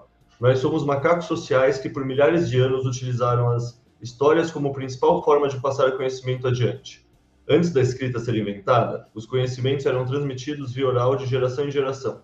Por um processo de seleção, memética e natural, os macacos que conseguiam contar histórias que transmitiam informação de maneira mais eficiente e com uma maior resolução foram selecionados. Esse processo de pressão seletiva memética gerou uma estrutura básica, constante, constantemente repetida em todas as nossas histórias. O monomito é um arco narrativo, ou seja, uma estrutura básica, bastante utilizado em histórias. Esse arco narrativo é amplamente utilizado em todas as culturas e pode ser já observado nas primeiras histórias conhecidas pelo homem, como a epopeia de Gilgamesh, ou, por exemplo, na história do Buda, na história do Cristo também, é isso, a gente tem, agora acabou a citação do texto, mas é isso, a gente tem histórias que, estruturas de contar história que elas fixam mais. E colocar uma sabedoria religiosa no meio da história, sem dúvida é algo que ajuda ela a fixar muito mais, você dá uma dimensão moral, uma dimensão maior, assim. Sem contar que imagina, sei lá, imagina 5 mil, 10 mil anos atrás, você está andando pela sua, sei lá, pela sua fazenda, qualquer lugar que você more, e do nada vem um eclipse. Como você faz sentido no que está acontecendo, sabe? O ser humano já era um ser que observava padrões, só que estava tipo desenvolvendo a consciência. Mas a, dizem que a nossa revolução cognitiva é 70, 80 mil anos atrás. Então a gente já tinha língua, a gente já se comunicava, a gente já pensava. Como você explica do nada um dia, do nada tudo fica preto? E aí depois volta ao normal. Tipo, é uma coisa maior do que você mesmo, que pode te matar, pode não te matar, sabe? Essa relação de. Sei lá, é, é natural para o ser humano crer em algo maior que si mesmo, que foi, no meu ponto de vista, é cooptado por uma instituição centralizada que usa isso, às vezes para o bem, muitas vezes para o mal, que nem a maioria das instituições centralizadas, Mas esse senso assim de espanto com uma coisa que você não consegue entender algo maior que você, sem dúvida, sempre existiu, assim. Lá, pelo, menos, pelo menos nos últimos 50 mil anos, assim. Como você quer, sabe, tipo, precisa ter algo que te faça ver esse sentido, você precisa bolar uma explicação, e aí você não tem explicação nenhuma. E do nada o mundo tá escuro ou do nada a sua montanha começou a explodir fogo. Tipo, naturalmente essa montanha que tá explodindo fogo é a deusa fogo, é a deusa lava, sabe? É uma força muito poderosa que eu quero tentar aplacar de algum jeito, porque senão vai destruir minha vila. Obrigada. Agora, quando a gente entra, já, já é até um gatilho aqui para o nosso próximo tópico, né? Quando a gente fala de religião, de culto, sempre que a gente tem algo que simboliza aquilo que a gente vai cultuar, né? E como seria isso no Bitcoin, já que a gente, assim, teoricamente, não tem um deus, embora o pessoal goste de falar aí do Satoshi Nakamoto, mas assim, você não tem, né, a representação do Satoshi. É até engraçado, porque, por exemplo, a gente não tem a representação real de Jesus Cristo, mas as pessoas, elas gostam de representá-lo de uma maneira. Então, isso acaba acontecendo um pouco com o Bitcoin, as pessoas tendem a representar o Satoshi de alguma maneira, mas o que faz algo assim é, é... o que faz a gente querer cultuar algo, né? Por que, que gerou-se o culto do Bitcoin? Como, na tua visão, qual é a explicação disso? Bom, eu diria que tem duas partes essa explicação. A primeira é falar o que é essa questão do divino. E, puta, aqui eu já separado uns trechos do Bitcoin como divino, mas no fundo, puta, é o. Toda a história do Bitcoin ser justo, do Bitcoin ser neutro, do Bitcoin ser aberto a todo mundo, do Bitcoin. Sei lá, no fundo, aquela simplificação de que o Bitcoin significa esperança é muito isso, sabe? Esse senso de paz e de esperança, esperança interior que você tem e que sem ele você não teria. É... Deixa eu ler aqui o trecho do Bitcoin como divino, que no fundo foi a primeira coisa que a gente tinha certeza que ia estar aqui na nossa pauta, né? Uhum. É... Bitcoin é divino, e com todas as coisas divinas, nós humanos formamos religiões que buscam compreender o divino e venerá-lo, principalmente pela dificuldade de compreendê-lo integralmente. Não afirmo ser capaz de entender o Bitcoin como um todo, mas apenas fornecer uma das muitas tentativas de compreendê-lo. Aí um outro trecho. Em milênios de prática religiosa e devoção, os humanos encontraram o divino em muitos lugares. Os antigos egípcios veneravam os besouros por distribuir fertilizante de maneira mais uniforme entre as planícies e retiraram o suprimento de alimento das moscas. Os gatos, por sua elegância e capacidade de matar indesejados hóspedes, os hindus têm mais de 18 milhões de deuses. Os antigos romanos e gregos tinham milhares. E claro, o ouro não foi apenas um ornamento decorativo, mas era visto como a própria substância de Deus. Ou seja, são os trechos que falam muito disso, assim, de como primeiro a gente vê algo que a gente sente como divino, a gente vê alguma coisa que espanta a gente, causa essa sensação de contemplação por algo maior que nós. Depois a gente estrutura uma religião através disso. Aí, sei lá, continuando nesse mais trechos desse mesmo texto, que é o Bitcoin como divino. Estabelecer a divindade é como nós, humanos, estabelecemos um relacionamento e reconhecemos a importância e nossa dependência de um ser particular, seja ele o mundo natural, o Estado ou qualquer outra coisa. De alguma forma, a escola funcional da antropologia dirá: diga-me quem você venera e eu explico a sua sociedade. E aqui eu acho que vem um ponto muito interessante de ser levantado. Tipo, o Bitcoin é um culto de fanáticos? Sem dúvida. E a moeda fiat? E o estatismo? E o cientificismo? Tipo, sabe, é uma coisa entender que, assim, a gente acredita em muitas religiões sobrepostas, assim, tipo, beleza, os bitcoinheiros vão abandonando umas, mas se pensar a pessoa média, ela é estatismo, e é o estatismo de um jeito que é, é realmente uma experiência religiosa. Você critica os padres, que são os políticos, mas você acredita no conceito maior de democracia, e você vai na caixa mágica, aperta o botão, ele faz plim-plim, as coisas assim. Ah, na teoria elas estão certo, não importa se na prática elas não se demonstrem assim. Isso não é um culto Não sei, depende. Um culto socialmente aceito por todo mundo vira realidade, deixa de ser só um culto, sabe? Vira uma religião estabelecida. Então. É, eu acho que o Bitcoin também tem muito aquela questão de como, quando você iniciou essa parte da, daqui da nossa conversa, né? E a gente fala muito da concepção imaculada do Bitcoin e tal, ele tem muito essa questão de ser puro, né? E as pessoas elas tendem a adorar, digamos assim, coisas que são puras e parecem perfeitas e teoricamente inatingíveis, assim, porque você é, adora aquilo de uma forma em que você tende a agir de uma maneira cada vez melhor, porque a gente gosta de se sentir identificado e você não se identifica com aquilo porque aquilo é perfeito, então você sempre vai tentando melhorar para parecer cada vez mais próximo daquilo que é algo inatingível. Né? Eu acredito muito assim. Aí é por isso que acaba que quando a gente é, conhece o Bitcoin, é, ele parece ser algo tão fora da realidade, assim, né? Tão perfeito. E aí meio que isso gera dentro da gente uma, uma maneira de também tentar parecer perfeito, sei lá. Mas eu acho que te motiva, mais... eu acho que te motiva a tentar ser a sua melhor versão, te inspira, sabe? Tipo, Isso. sabe, tipo, dá uma, sei lá, no fundo eu eu sempre fui uma pessoa muito desengajada na minha vida, assim, tipo, eu fiz o que eu fiz, mas de uma maneira desengajada, sabe? Seja colégio, faculdade, mestrado, doutorado, assim, eu sempre estava fazendo o mínimo possível, sabe? Tipo, de verdade. E eu conheço muitas outras pessoas que são assim também, são desengajadas. E o mundo Fiat faz isso, ele metaforicamente vai matando a sua alma.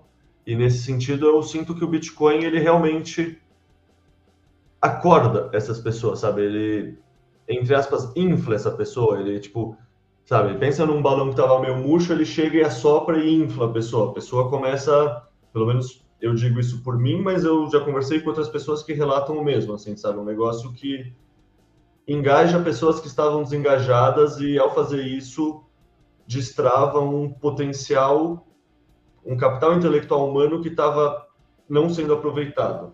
E ele não estava sendo aproveitado porque muitas pessoas não querem se dedicar a um negócio que é uma bullshit. E, assim, a poupança de capital intelectual dos bitcoinheiros, o nosso pool de capital intelectual é muito grande, sabe? E por isso são, muitas, e são pessoas inteligentes e desconfiadas do sistema e desconfiadas do sistema. Então, assim, era um pool de capital intelectual desperdiçado que foi engajado, assim, é um negócio que é muito doido, porque realmente os bitcoinheiros são missionários do Bitcoin. A gente realmente tem esse comportamento religioso. E assim, eu entendo pessoas de fora que não entendem isso, terem essa visão. É, e eu acho que assim, você vai ficando mais engajado né, e procura da sua melhor versão, como você disse, porque você é recompensado com isso também. Então, assim, você, você consegue sentir a recompensa de estar tá, de tá indo atrás da tua melhor versão. Então, você cada vez mais quer receber essa recompensa, né? Seja para você mesmo, assim, de você se sentir cada vez mais é, é, melhor, e as outras pessoas também reconhecem isso de você, te seguem por isso, no sentido não de seguidor, mas te seguem, gostam de você e acabam seguindo o que você fala. Então, assim, você vai tendo, gerando, né, o que a gente fala também da reputação. Então, você é recompensado por isso também. E acaba que a gente não quer deixar de receber as recompensas, né? Então, você sempre vai ali indo atrás da melhor versão. Sim, sem dúvida. É um, no fundo, o que você está falando é um ciclo de feedback positivo. E eu acho que é, assim, também. É um negócio que. Sei lá, para começar, você vê que você não está louco. Você vê que talvez está todo mundo louco junto, você não está louco sozinho, né? Porque, assim, sei lá, para mim a questão de querer falar do Bitcoin surgiu muito dessa solidão e dessa necessidade de, puta, eu preciso colocar para fora um negócio que eu vi, puta, eu preciso contar para todo mundo sabe? Aquela sensação de você estar tá se apaixonando que você precisa contar para todo mundo que você está se apaixonando. É tipo, sei lá, tem uma música do Beatles que eu sempre pensei assim, que é uma música que chama I Have Just Seen Her Face, Que é tipo essa sensação, cara, eu acabei de ver ela, eu preciso contar para todo mundo como ela é legal. E tipo, quantos bitcoinheiros não se encaixam justamente nessa característica? Agora deixa eu ler um trecho do Bitcoin como Divino que fala bem disso, que é, ó, as religiões são uma forma de mediar e contextualizar a relação com o divino. E, como a história nos mostra, as religiões podem ficar bastante inflexíveis em serem as verdadeiras. As religiões são as instituições sociais em torno do divino. Ou seja, o pessoal que vai criticar a gente por ser maxi, por ser etc. Claro, a gente encontrou uma verdade que a gente não quer abrir mão dela. A gente não quer, sei lá, o estava ouvindo a podcast do João Grilo com o com o Lourenço, ele estava falando daquele caso do Peter Todd, eu acho, se não me engano, que é um desenvolvedor que tem reputação no meio e tudo mais, e veio falar sobre querer aumentar a emissão, que, tipo, passar do limite de 21 milhões.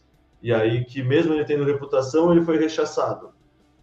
E, velho, que bom, tá ligado? Tipo, é isso, as religiões tortas, sabe, elas geram, como eu posso dizer? Tipo, é isso, elas são instituições sociais que geram comportamentos, e o comportamento de uma religião que quer proteger o próprio dinheiro é falar, velho, não imprime mais e não dilui o que eu fiz. Não importa o que você falar, você não precisa, sabe? Você pode ser o padre, você pode ser o papa. Quantas pessoas hoje em dia descredibilizam o papa por não acreditarem na visão dele da religião católica? Tipo, eu vejo muitas. E é isso, tá ligado? É...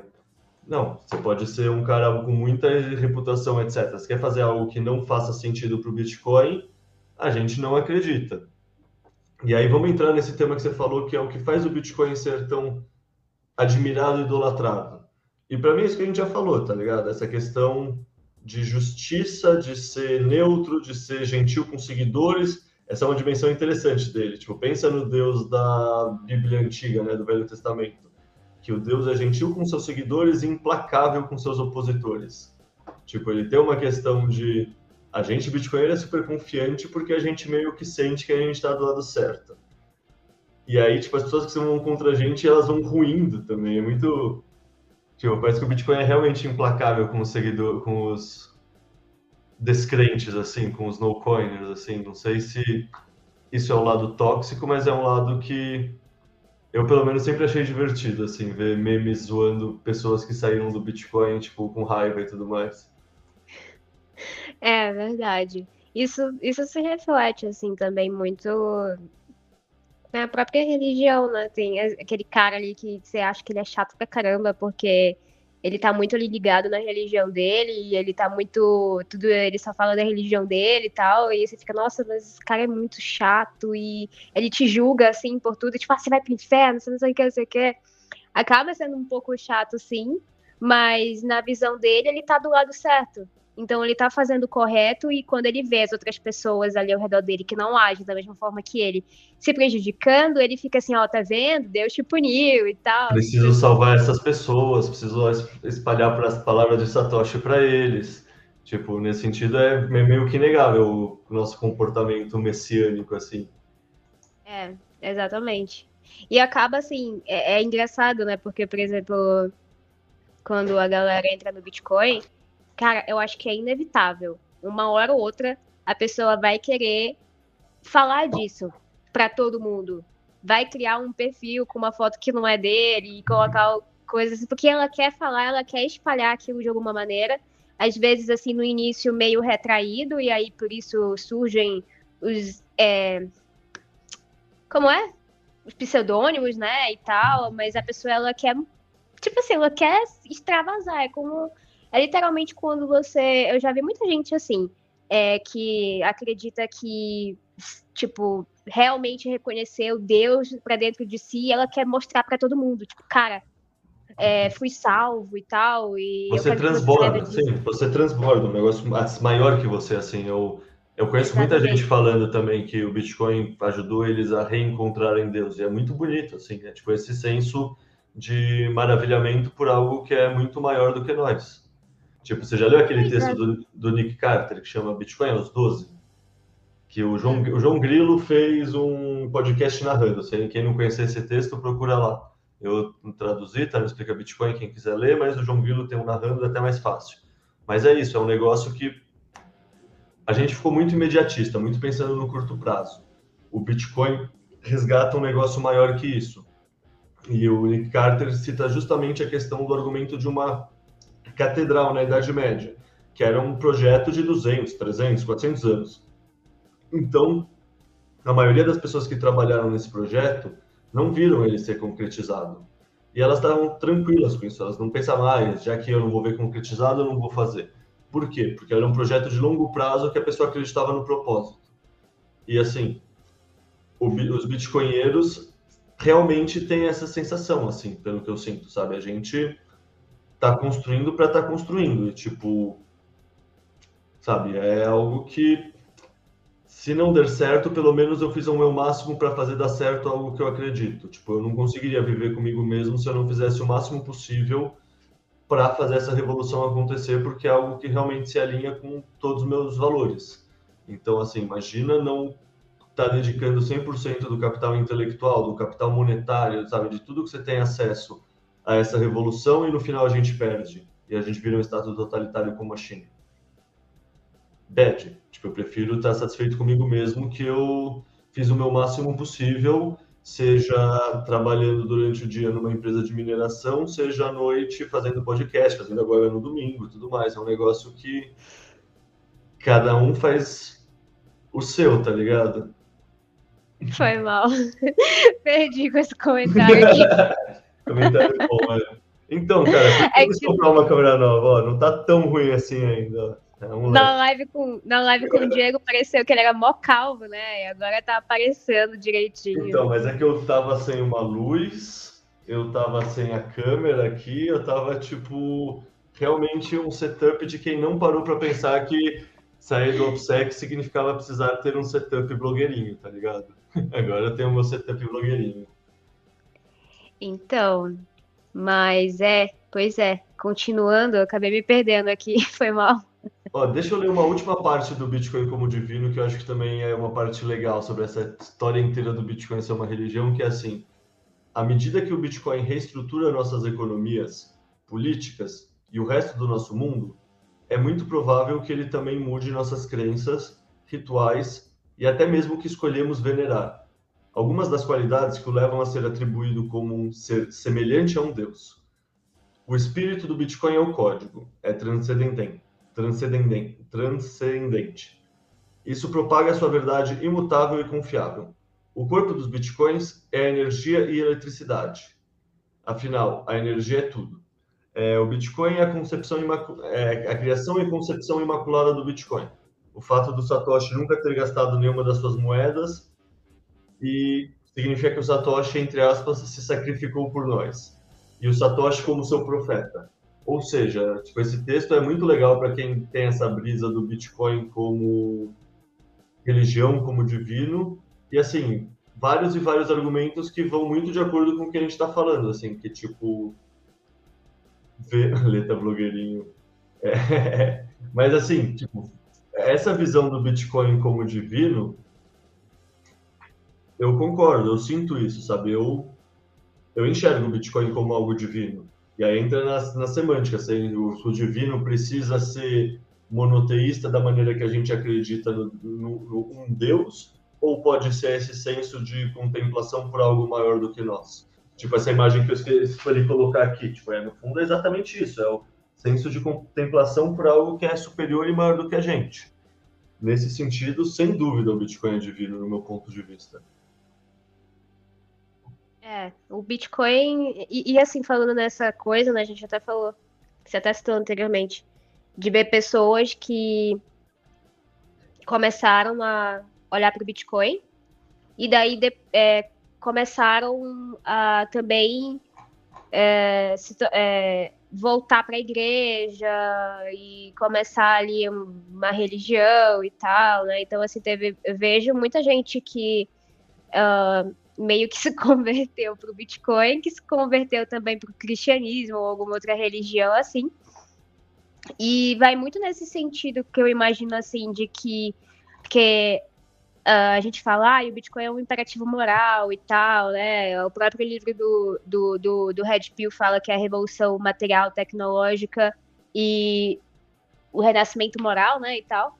Então, vai de encontro com que as próprias religiões também né, pregam de que essas coisas todas elas estão interligadas, é, política, religião, cultura e tal. Então, assim, quando você quando você tá muda assim de religião para religião, né, você vê o mundo de maneiras diferentes e você começa a agir de maneiras diferentes, porque isso faz parte ali do que, que aqueles seguidores daquela religião fazem, né? E como eles enxergam o mundo e, portanto, vivem a partir disso. E os bitcoinheiros, eles têm a sua própria forma também de enxergar o mundo e agir a partir disso, né? Os seguidores do Bitcoin, como a gente queira dizer, sei lá. E já até entra na nossa próxima pauta aqui de tipo, quem, quem, so, quem são essas pessoas que são os religiosos do Bitcoin, né? Porque hoje também é, é, é, é engraçado. Eu lembro que teve um tempo atrás aí que estava numa discussão, logo quando meio que começou o bear market, de quem eram os maximalistas, né? Então, tipo, eu vi gente que é, beleza, acredita no Bitcoin, sabe que ele é superior, mas também tinha outras moedas e também falava disso e também propagava isso e falava assim, não, mas é, eu eu me considero maximalista porque eu sei que o Bitcoin é superior, mas o cara ainda tem altcoins na carteira, por exemplo. Então, assim, quem são, né, os seguidores do, do Bitcoin? Eu, sinceramente, tenho uma dificuldade de acreditar que pessoas que entendam Bitcoin de verdade realmente tenham shitcoins. Assim, eu sei que uma ou outra fazem trade próprio para tentar aumentar, mas assim, se você vende isso como produto, tudo mais, eu tenho uma grande dificuldade de aceitar que essa pessoa realmente entendeu o Bitcoin, sabe? Eu... Então, assim, para mim um bitcoinheiro tem muitas definições, assim, mas para mim é alguém que realmente entendeu a tese e grandes partes da sua derivação. Não falo todas, porque todas acho que ninguém entende mesmo. Eu não entendo, você não entende, sabe? A gente está estudando, mas que nem, tipo, sei lá, os fiéis não entendem toda a maravilha de, do seu Deus e, tipo, acham que o Deus é incompreensível de tão complexo e bonito. Eu acho que a gente com Bitcoin tem essa mesma sensação. Tipo, eu separei até um texto, um trecho de um outro texto que eu escrevi para meio que responder isso comparando o que é uma religião para como são os bitcoinheiros. Assim, por exemplo, se uma religião tem como características fundamentais a crença em um deus ou deuses, aquilo que a gente falou no começo, sabe, sobre um teísmo, um mito fundador, tipo, por exemplo, Adão e Eva, é, rituais de pertencimento e tradições, como batismo, missa de domingo, circuncisão, uso de véus, paz, assim por diante, e valores éticos e morais bem definidos, a gente, os bitcoinheiros, a gente também tem o nosso ethos bem definido. Assim como os religiosos têm o ethos dele, quais são os nossos ethos, os ethos dos bitcoinheiros? Que eu acho que é isso. Pessoas que entendem essas coisas acabam sim se tornando um bitcoinheiro, que no fundo, para mim, um bitcoinheiro é a pessoa que está lá no fundo da toca do coelho, sabe? Você começa como norme, você vai se interessando, você vai descendo, você vai descendo, daí quando você realmente tem várias e várias epifanias diferentes, você está sendo mais convertido, você chega nessa. Vai ser o último tópico do, da nossa pauta, que é a tal da iluminação, que é um texto do João Grilo que eu achei genial para ilustrar isso. Mas, assim, quais são essas pedras fundamentais dos nossos, do nosso ethos como um bitcoinheiro? Quem está realmente nesse fundo? Para mim, é o Don't Trust Verify, aquela máxima de não confiar, verificar. O not your key, not your coins, que é tipo, se você não tem a custódia dos seus bitcoins, eles não são seus. Daí tem aquele outro que é o fix the money, fix the world, que é conserte o dinheiro, conserte o mundo. E eu vi numa palestra em El Salvador ano passado uma, uma variação que eu achei genial, que é conserte o dinheiro, conserte o indivíduo, conserte o mundo. Ou seja, entre o, o passo entre consertar o dinheiro e consertar o mundo tem nesse processo a etapa de consertar o indivíduo para o indivíduo ir lá consertar o mundo. A gente, como bitcoinheiro, também acredita em liberdade em primeiro lugar. Então, tipo, por mais legal, por exemplo, que tenha sido a adoção de El Salvador, muito bitcoinheiro ficou muito incomodado de ser uma coisa que veio de cima para baixo, com o presidente mandando e não uma adoção horizontal da população. E é um argumento justo, isso incomodou muitos bitcoinheiros, apesar de ser uma coisa positiva para o pensamento do Bitcoin como um todo. E isso é porque é uma coisa que é diretamente em oposição a esse ethos básico. Aí tem um ethos que é bem da escola austríaca como um todo, e o Bitcoin tem no seu CERN, que é um pensamento de longo prazo. Aquela história da preferência temporal, né? A gente sempre eu sempre falo isso, que o Bitcoin é um teste que seleciona as pessoas que ganhariam naquele teste do marshmallow quando eram crianças. São as pessoas que conseguem adiar a gratificação por um período de tempo maior. Mas você pensar, tudo que você fizer na vida que vai te dar sucesso ou não, é baseado nisso, é baseado se você consegue adiar sua gratificação ou não. Você vai ficar gordo ou vai ficar magro, você vai estudar para uma prova ou não, você vai trabalhar mais um tempo ou não tudo isso, sabe? você vai construir uma família ou você vai ficar numa vida hedonista? É toda essa questão de planejamento e construção no longo prazo, que os bitcoinheiros tendem a ter e a população como um todo tem cada vez menos. A gente também acredita que, sei lá, descentralização é superior como um desses etos fundamentais. É, outro etos fundamental é a questão do código ser aberto, sabe? Uma descrença em propriedade intelectual, em, sabe, em, tipo, esconder as informações, sabe, uma abertura como um todo, não é só o código que é aberto, é tudo aberto. E um dos outros etos que eu separei aqui que eu acho muito importante é a prova de trabalho. Tipo, a prova de trabalho para mim é um negócio que tá em falta no mundo, assim, sabe? O mundo é um mundo que vive em prova de participação. E tipo, ter uma coisa que relembre as pessoas da importância da prova de trabalho para construir o mundo é muito importante, sabe? A gente precisa mais fazedores e meio, menos faladores, tipo, pessoas que tenham responsabilidade, que tenham o cu na reta, que sim acreditem na meritocracia. Tipo, beleza, tem uns grandes filha da puta que distorcem essa visão e por corrupção chega longe. Mas grande parte das pessoas não é isso. E a gente tem que olhar para essa grande parte, sabe? A gente tem que olhar para a parte que, sei lá, esse tem um texto que eu traduzi que é do Svetsky, acho que você sabe que é o Alex Svetsky, cara muito bom, o cara que escreveu aquele série dos remanescentes e tudo mais, é bom pra caralho. E ele tem um texto que fala assim, tipo, a gente tem que retomar o significado da palavra elite. É bom ser elitista, não é ruim ser elitista. Tipo, você deveria querer ser de elite e eu deveria querer ser de elite, porque elite é o Michael Phelps, é o Usain Bolt, é um Einstein, sabe? É o cara que é elite no seu campo e que batalhou pra caralho pra ser lá, sabe? Você deveria querer ser o melhor aluno. Você deveria querer ser o melhor possível em tudo que você faz. O Coreia comentou uma coisa assim um dia desses, que tipo, você tem obrigação com você mesmo de querer ser sua melhor versão. E é verdade. E a gente, tipo, deturpou essa visão para elite ser o que ele chama de parasitas. Isso vai muito de encontro com todo o pessoal libertário, que é isso, tipo, são que o Amoedo fala, são psicopatas poneurológicos. Tipo, sim, a maioria deles são os grandes arrombados, filha da puta, psicopata mesmo, que se instalou como um sanguessuga e, tipo, roubou o significado, sei lá, roubou várias outras coisas, mas também o significado da palavra elite. Hoje em dia a gente pensa em elite como o empresário corrupto, como o político ladrão, não pela pessoa que foi batalhadora, chegou lá por conta própria. E isso é um pensamento muito deletério, porque você pensar o que, que isso constrói com uma população? Faz uma população não querer trabalhar para não, sabe, nem tentar porque eu já não tenho chance. Então, assim, voltar a acreditar numa prova de trabalho é algo muito importante para a gente como sociedade, sabe? Tipo, nem só como indivíduo, mas como um conjunto de indivíduos que compõem uma comunidade, sabe? Se ninguém trabalha, ninguém quer executar nada, a gente vive um declínio civilizacional. E é uma merda viver num mundo que tá piorando e não que tá melhorando. Tipo... Pois é, eu. Eu lembro que eu uma vez ouvi uma frase e vez ou outra ela sempre estala na minha cabeça, assim, que é assim, é você é o resultado de milhões de anos de evolução, então haja de acordo. então, assim, porra, o pessoal hoje não tá agindo de acordo, sabe? Cara, que, tipo assim, na próxima geração, essas pessoas, se a gente for seguir, né, ali a questão da evolução de Darwin e tal, não deveriam existir.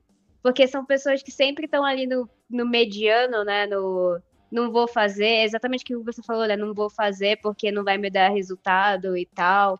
E muito também do, já que a gente está falando aqui de dinheiro economia também, né, do pensamento keynesiano que não o keynesianismo não, não, não preza para o longo prazo, ele preza para você é, é, ser consumista, você ser imediatista, a, a tal da da preferência temporal, né? Então, você nunca, você sempre vai estar tá nessa linha de que você vai ser um produtor mediano ou ruim pra caralho, você vai ganhar médio ou ruim pra caralho mesmo. E como aquele dinheiro não vale nada, porque você tá ali naquela cultura que foi, te, foi imposta para ti, você vai gastar e você, enfim, você nunca vai, vai ter essa questão da, como você falou, da prova de trabalho, da preferência temporal de poupar, de olhar para o futuro, mesmo que isso vai entra até um pouco no que a gente falou mais anteriormente, uh, de você estar tá crendo em algo que de fato dá certo, que de fato é o correto, e você pode não ver as consequências disso agora, você pode morrer e não ver as consequências, tipo, a gente pode morrer amanhã e não ver a hiperbitcoinização, que é o que a galera quer. Mas é a crença de que você sabe que você está indo pelo caminho correto. E não esperando o resultado imediato daquilo, no fim das contas, né? Bitcoin nunca espera o resultado imediato. E, inclusive, muitas vezes nem esperam o resultado. E isso não é uma, uma visão pessimista de que o resultado não vai chegar. É que pode ser que realmente ele não aconteça, ou você não esteja ali para ver ele acontecendo, né?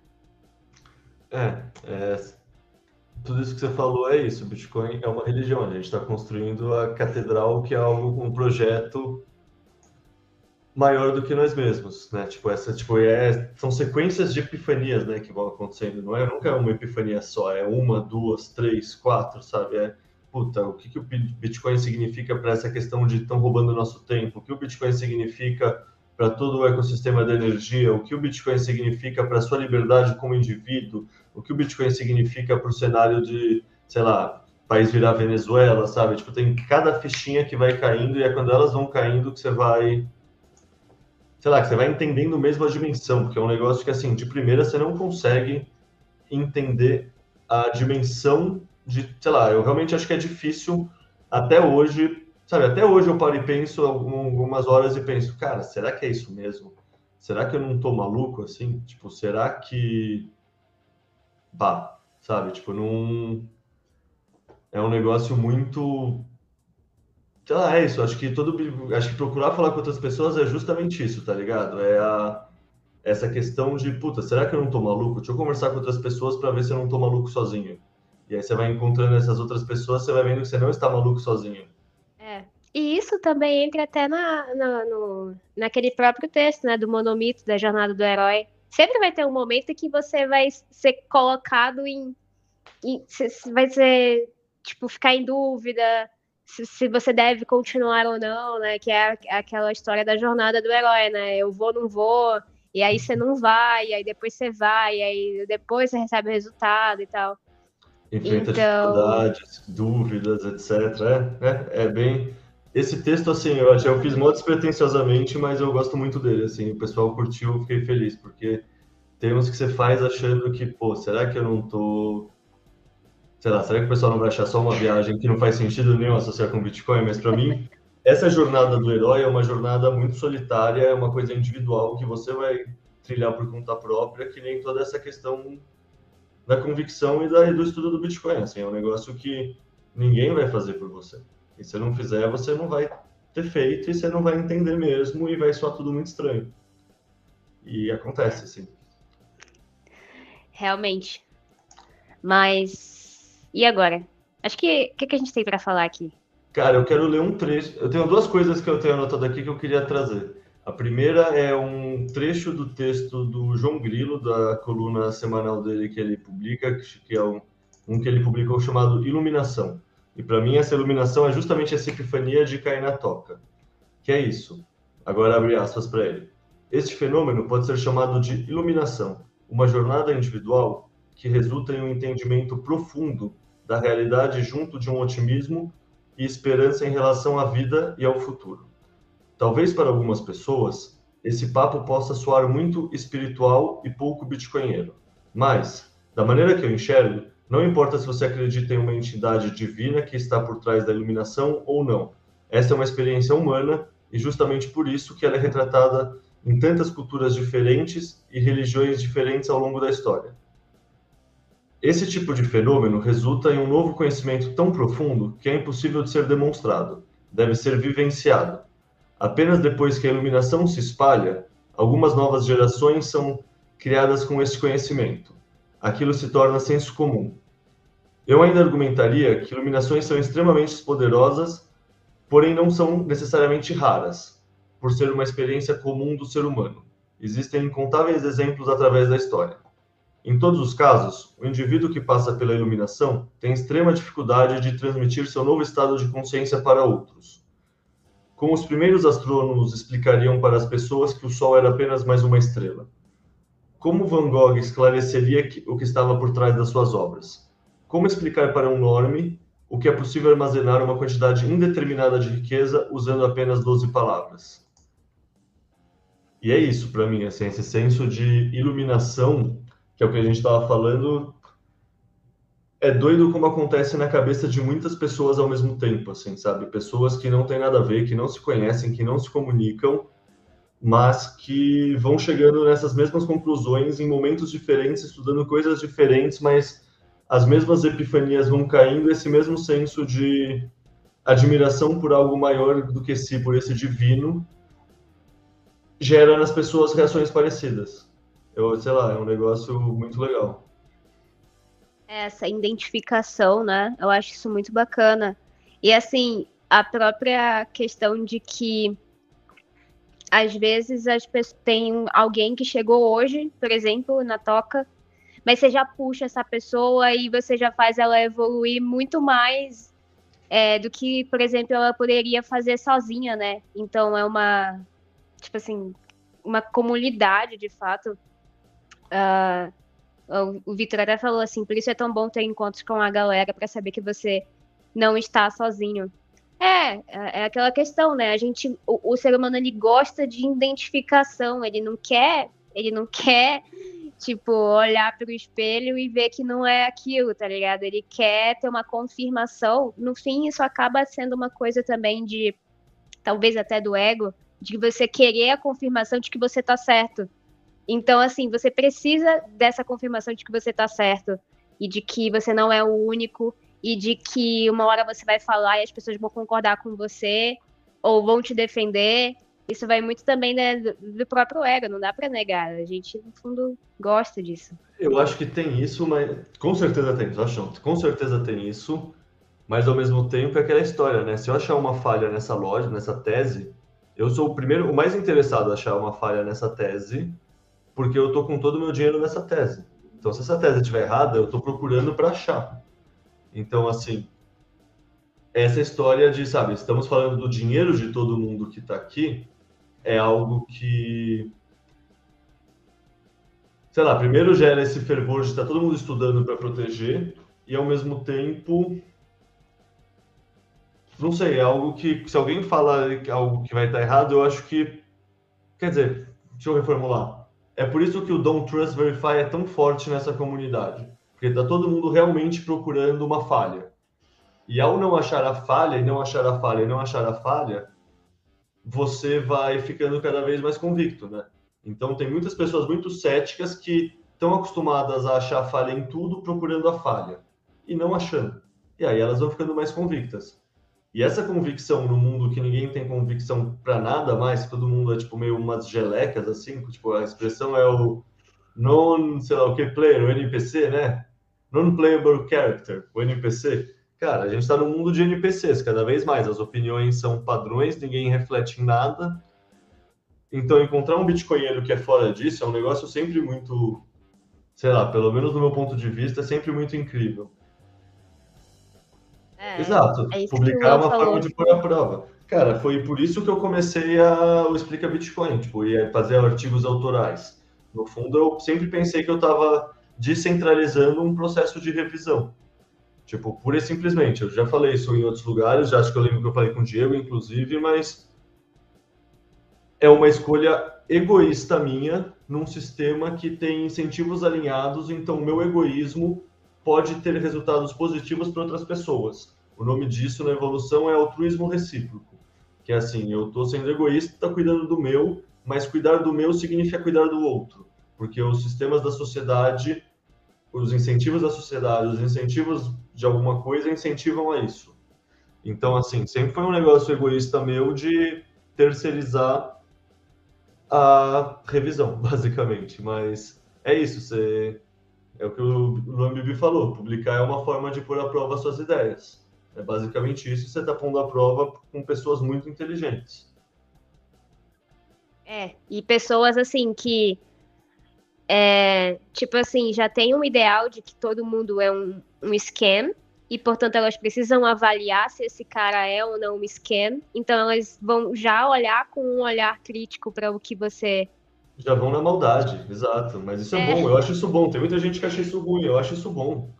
Eu realmente acho isso já vão assim, com o pé é. atrás, né? Isso deixa é bom, eu, com certeza. De, deixa eu só comentar o último assunto, que é o um assunto que eu separei, que para mim é muito interessante e muita gente não conhece, que é assim, a gente está falando de religião, e beleza, tem todo esse senso de religião como algo, algo sagrado tudo mais.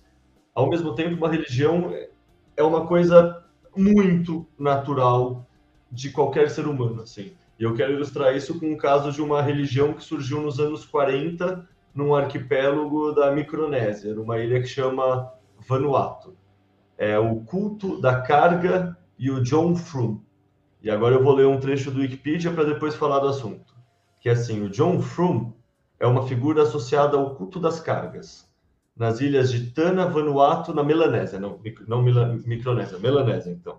Ele é descrito como um soldado estadunidense da Segunda Guerra Mundial que trará saúde e prosperidade para as pessoas que o seguirem. Por vezes ele é retratado como sendo negro, por vezes ele é retratado como sendo branco. O culto a John Frum começou no final da década de 30, quando Vanuatu era conhecida. Não, daí fala mais algumas cagadas, enfim. É... O que, que é o John Frum, basicamente? Na época da Segunda Guerra Mundial, estavam os Estados Unidos procurando bases e portos por todas as ilhazinhas lá, porque eles iam ter que enfrentar o Japão, etc, etc.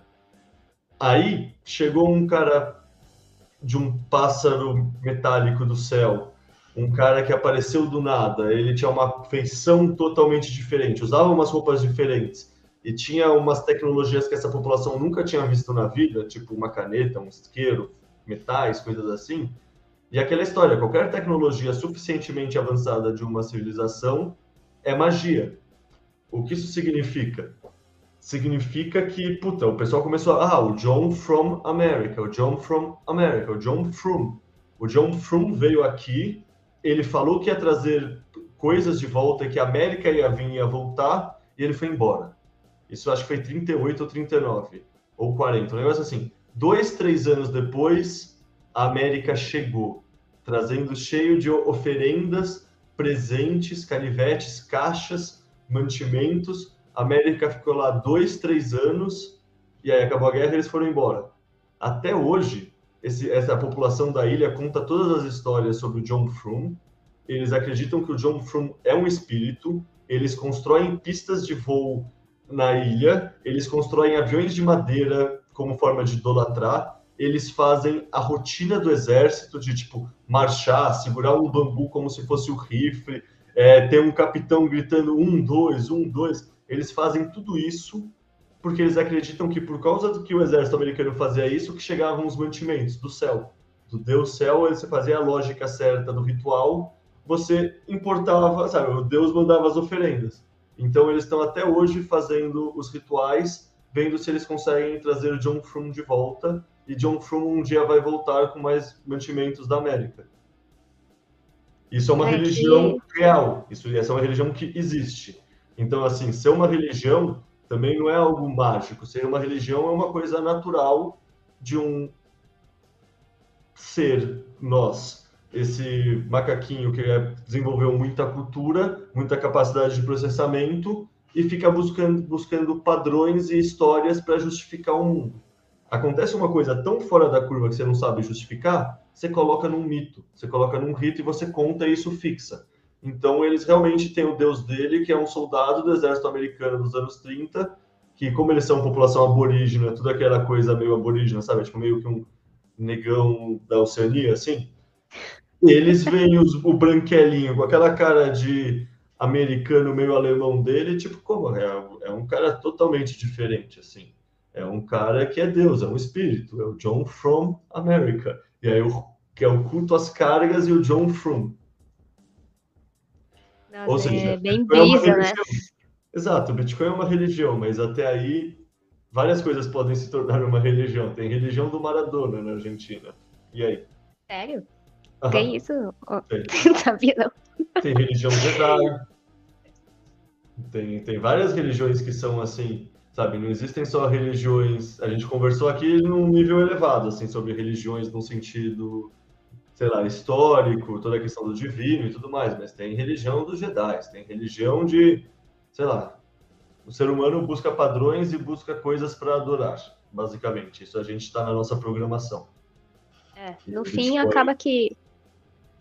É, o Bitcoin. Não, só, só ia falar que o Bitcoin, como é uma das coisas que a gente vai estar tá convivendo, eu acho sim que é natural que vai emergir cada vez mais esse senso religioso do Bitcoin. E é só natural que ocorra, sabe? É só natural que ocorra, que nem quando surgir alguma outra tecnologia, talvez surja uma outra tecnologia assim, uma outra religião assim, em cima de uma outra coisa que gere a mesma mudança. Tipo, uns argumentariam que o protestantismo surgiu por uma mudança tecnológica que permitiu pessoas terem acesso a livros. Isso, sei lá, mudanças tecnológicas geram mudanças de crença e mudanças sociais. É, acaba que assim, a religião também é, é um, um aglomerado de uma cultura que um grupo segue. É, então, assim, às vezes, o, e rituais, enfim, né? Todas, todas essas coisas. Então, mesmo que um grupo não esteja cultuando um Deus da forma ortodoxa, como muita gente costuma cultuar, o que ele tiver ali colocando acima dele como um pedestal e, e, e ações em que ele está tomando em bando, né? e, e rituais, enfim, pode ser, pode ser caracterizado como uma religião, mesmo que isso não esteja firmado, digamos assim, em pedra, né? Mas olhando do, dos vários pontos de vista, né? Das várias nomenclaturas, pode ser religião. Exato. No final é tudo uma questão semântica, né? O que, que é religião? Se você definir como X, encaixa. Se definir como Y, não encaixa. No fundo, é o que eu falei no comecinho. Tipo, você acredita que precisa ter um Deus, acho que não encaixa. Em todos os outros pontos de vista, eu acho que encaixa. Sabe? Você precisa ter um Deus e precisa ter, ter, ser dogmático, daí não encaixa. Se pode não ter um Deus e pode não ser dogmático, daí encaixa.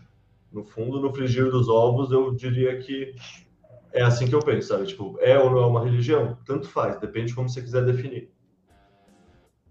Mas eu sei que eu sou um fiel dessa, dessa religião e que eu quero espalhar a palavra de Satoshi, sendo uma religião é. ou não. Era isso que eu ia te perguntar, se você considera um religioso dessa, né, um seguidor desse culto aí? Sim. Você considera, para você, Bitcoin é religião? Ah, quando... Pegando a história de Cristo. Quando Cristo existiu, não existiu o cristianismo. O cristianismo veio depois. Quando o budismo, quando o Buda existiu, não existia o budismo. O budismo veio depois. Ou seja, para mim é natural surgirem essas coisas depois. E nesse sentido, sim, eu sou um dos adeptos, assim, eu sou um dos, sabe, tipo, por exemplo, sei lá, por exemplo, Gandhi. Se Gandhi tivesse existido há dois mil anos atrás, será que ele não seria considerado um santo em alguma religião também? E não é só a maneira que a gente contou histórias e daqui a vários anos vai chegar nesse estágio para passar a história dele também? Não sei, para mim tem pessoas que foram iluminadas e sei lá como se quer chamar essa iluminação, se ela é religiosa ou não, ao longo da história. Foram pessoas especiais que fizeram coisas especiais. Buda deve ter sido um deles, Jesus Cristo deve ter sido outro, sabe? Tem pessoas que fizeram coisas incríveis. Gandhi, que eu citei como exemplo, Satoshi é outro deles sabe? E aí, tipo, cada um deles gerou um culto de pessoas seguindo eles e propagando a ideia e se organizaram em uma maneira com ritos e mitos ao redor dessa ideia. Eu acho que a gente faz exatamente a mesma coisa. A gente tem uma pessoa que criou o negócio, a gente não conhece, a gente se organizou em volta disso e a gente criou um conjunto de mitos e de ritos e a gente propaga o negócio como crentes, como fiéis, como missionários, sabe? Acho que toda essa definição se encaixa perfeitamente. Tipo, Você poderia estar fazendo qualquer outra coisa mais legal domingo à noite. Eu também. Sim. Não, mas isso daqui tá muito legal, pô. Talvez mais do que outras coisas que eu poderia estar fazendo domingo à noite. Mas. É, tem uns doidos que concordam, tem 26, 26 doidos que concordam. Então, essas pessoas poderiam estar fazendo mais alguma coisa do que tá olhando a gente aqui. Mas então, só para a gente fechar, né? Já batendo as nossas duas horas de live. Deu até um toque aqui no meu coisa. Teve alguém que mandou uma pergunta que não tem a ver com o tema, mas eu acho que seria interessante, né? Dar uma falada sobre isso. De quais são os meios que eu posso aceitar Bitcoin sem ser de forma natural? E eu não entendi porra nenhuma dessa pergunta. É, eu não sei o que ele quer dizer com forma natural, tão pouco. É, será? Eu também não faço ideia, assim, porque eu considero natural tudo aquilo que é aplicável de alguma maneira. É, Mas... Essa parte de receber no comércio, que eu sempre penso assim, é. Dependendo da sua facilidade ou não, você pode só ter uma carteira Lightning e receber. Dependendo se você quer muito mais coisas, você vai ter que rodar um nó da Lightning e eu não manjo nada da parte contábil e nem da parte rodar um node da Lightning. Então eu não sei dar detalhes. Com certeza tem gente que manja muito mais e, cara, manda mensagem no inbox ou para mim ou para Madu que a gente indica as pessoas que sabem tanto rodar um node de Lightning melhor do que eu, pelo menos, sei lá se ela roda ou não, ou e tanto essa parte contábil, mas eu não sou a pessoa indicada para esse assunto não, foi mal, não tenho é. comércio. E também é, existem, existem sistemas operacionais que você pode implementar, se for um e-commerce e tal, que utiliza Lightning, que utiliza transação com Bitcoin on-chain normal, que é um meio, sei lá, velho, eu acredito que ele é natural, né? Então, não sei, não sei se, se se a pessoa está procurando um meio bem cypherpunk, assim, que ninguém vai conseguir encontrar, mas, cara, inevitavelmente, se você tem um comércio, você vai ter que passar por essas coisas aí. Você pode receber numa carteira Lightning e, tipo, ser uma coisa meio fria e ser uma contabilidade paralela. Mas aí eu não sei, tipo, direito como se faz, eu não sei a parte contábil. E é isso, supostamente rodando Node de Lightning seria melhor para isso, porque você vai receber volumes maiores, qualquer merda assim, mas eu realmente não manjo para dar qualquer opinião especializada no assunto. Tipo, talvez o Diego manje, talvez o Coreia manje, os bitcoinheiros sem dúvida manjam. No grupo do Discord, sem dúvida, você consegue informação. É, é isso, tem pessoas que são capacitadas para falar sobre o assunto. Eu não sou uma delas, foi mal. Bom, mas então é isso, galera. Amém. Amém. Vamos encerrando por hoje. Espero que vocês tenham gostado da live. Uh, ó, o cara falou um negócio que Diogo falou assim, só para terminar. Ao associar Bitcoin com religião, eu penso em fanatismo e fico com medo. Problema seu. Brincadeira. É, cara, é um negócio que assim cada pessoa enxerga de um jeito. Tem pessoas que são que não concordariam com essa descrição. Eu não fico com, assim, sei lá, no fundo, eu acho que é uma coisa que acaba sendo mais positiva do que negativa. Eu entendo que isso assuste certas pessoas, mas assim, se você tentar deixar de adotar uma tecnologia porque você não gosta de quem usa essa tecnologia, bah, no fundo, é uma má escolha sua. tipo, no final, o Bitcoin é só um programinha no computador sendo rodado. Tipo, o que as pessoas fazem dele é o que ele permite que as pessoas fazem dele.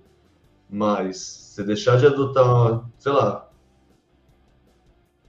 É aquela história, a, a opinião de quem tem uma zarabatana importa menos quando todo mundo em volta tiver uma pistola. Nesse sentido, o Bitcoin é a pistola. Faz sentido você querer estar tá entendendo como a tecnologia superior funciona toda a parte de linguagem metafórica ela existe, ela atiça, ela é interessante, mas a gente poderia fazer que nem essa live, tantas outras lives falando só da linguagem técnica e sem usar nenhuma metáfora.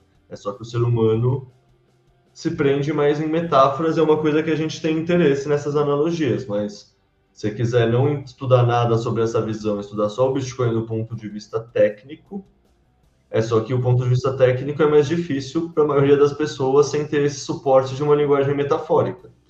Tipo, eu acho a minha linguagem metafórica muito rica e ela fala com ela fala com todo esse nosso passado evolutivo, com toda essa nossa tendência de transmissão de conhecimento via oral através de histórias, tudo mais. É algo que a maioria das pessoas prefere e se comunica com isso e fixa assim.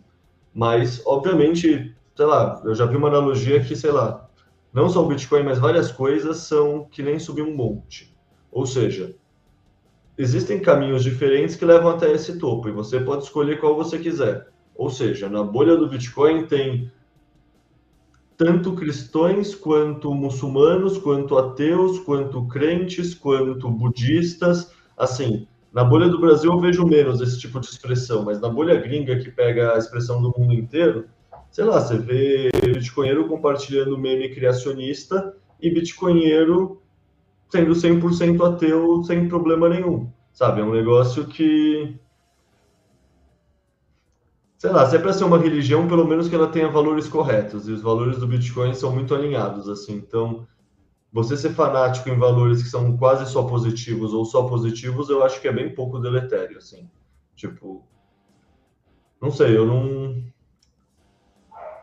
sinto muito se isso é um gargalo para certas pessoas, mas a adoção vai ser seletiva, no fundo. É, e acaba assim, que no fundo tudo é, no, no fundo, uma coisa sempre vai ser o que você faz dela, mas ela vai ter a própria essência. Bitcoin tem a própria essência, mas cada um faz o, faz o que quiser dele, ou olha ele como quiser e define como quiser, usa como quiser, então. Sim, o João, lá, que fala, o João que fala isso, né? E não o João Grilo, acho que é o João Noctor, sei lá, o João, que o Bitcoin é um programinha de computador. E é isso. No final das contas, ele é um programinha de computador sendo rodado. O resto é o que a gente faz dele, o que a gente quer derivar dele. Mas ele é um programinha de computador. É... Ele também é lindo, ele também é esperança, ele também é tudo que a gente falou.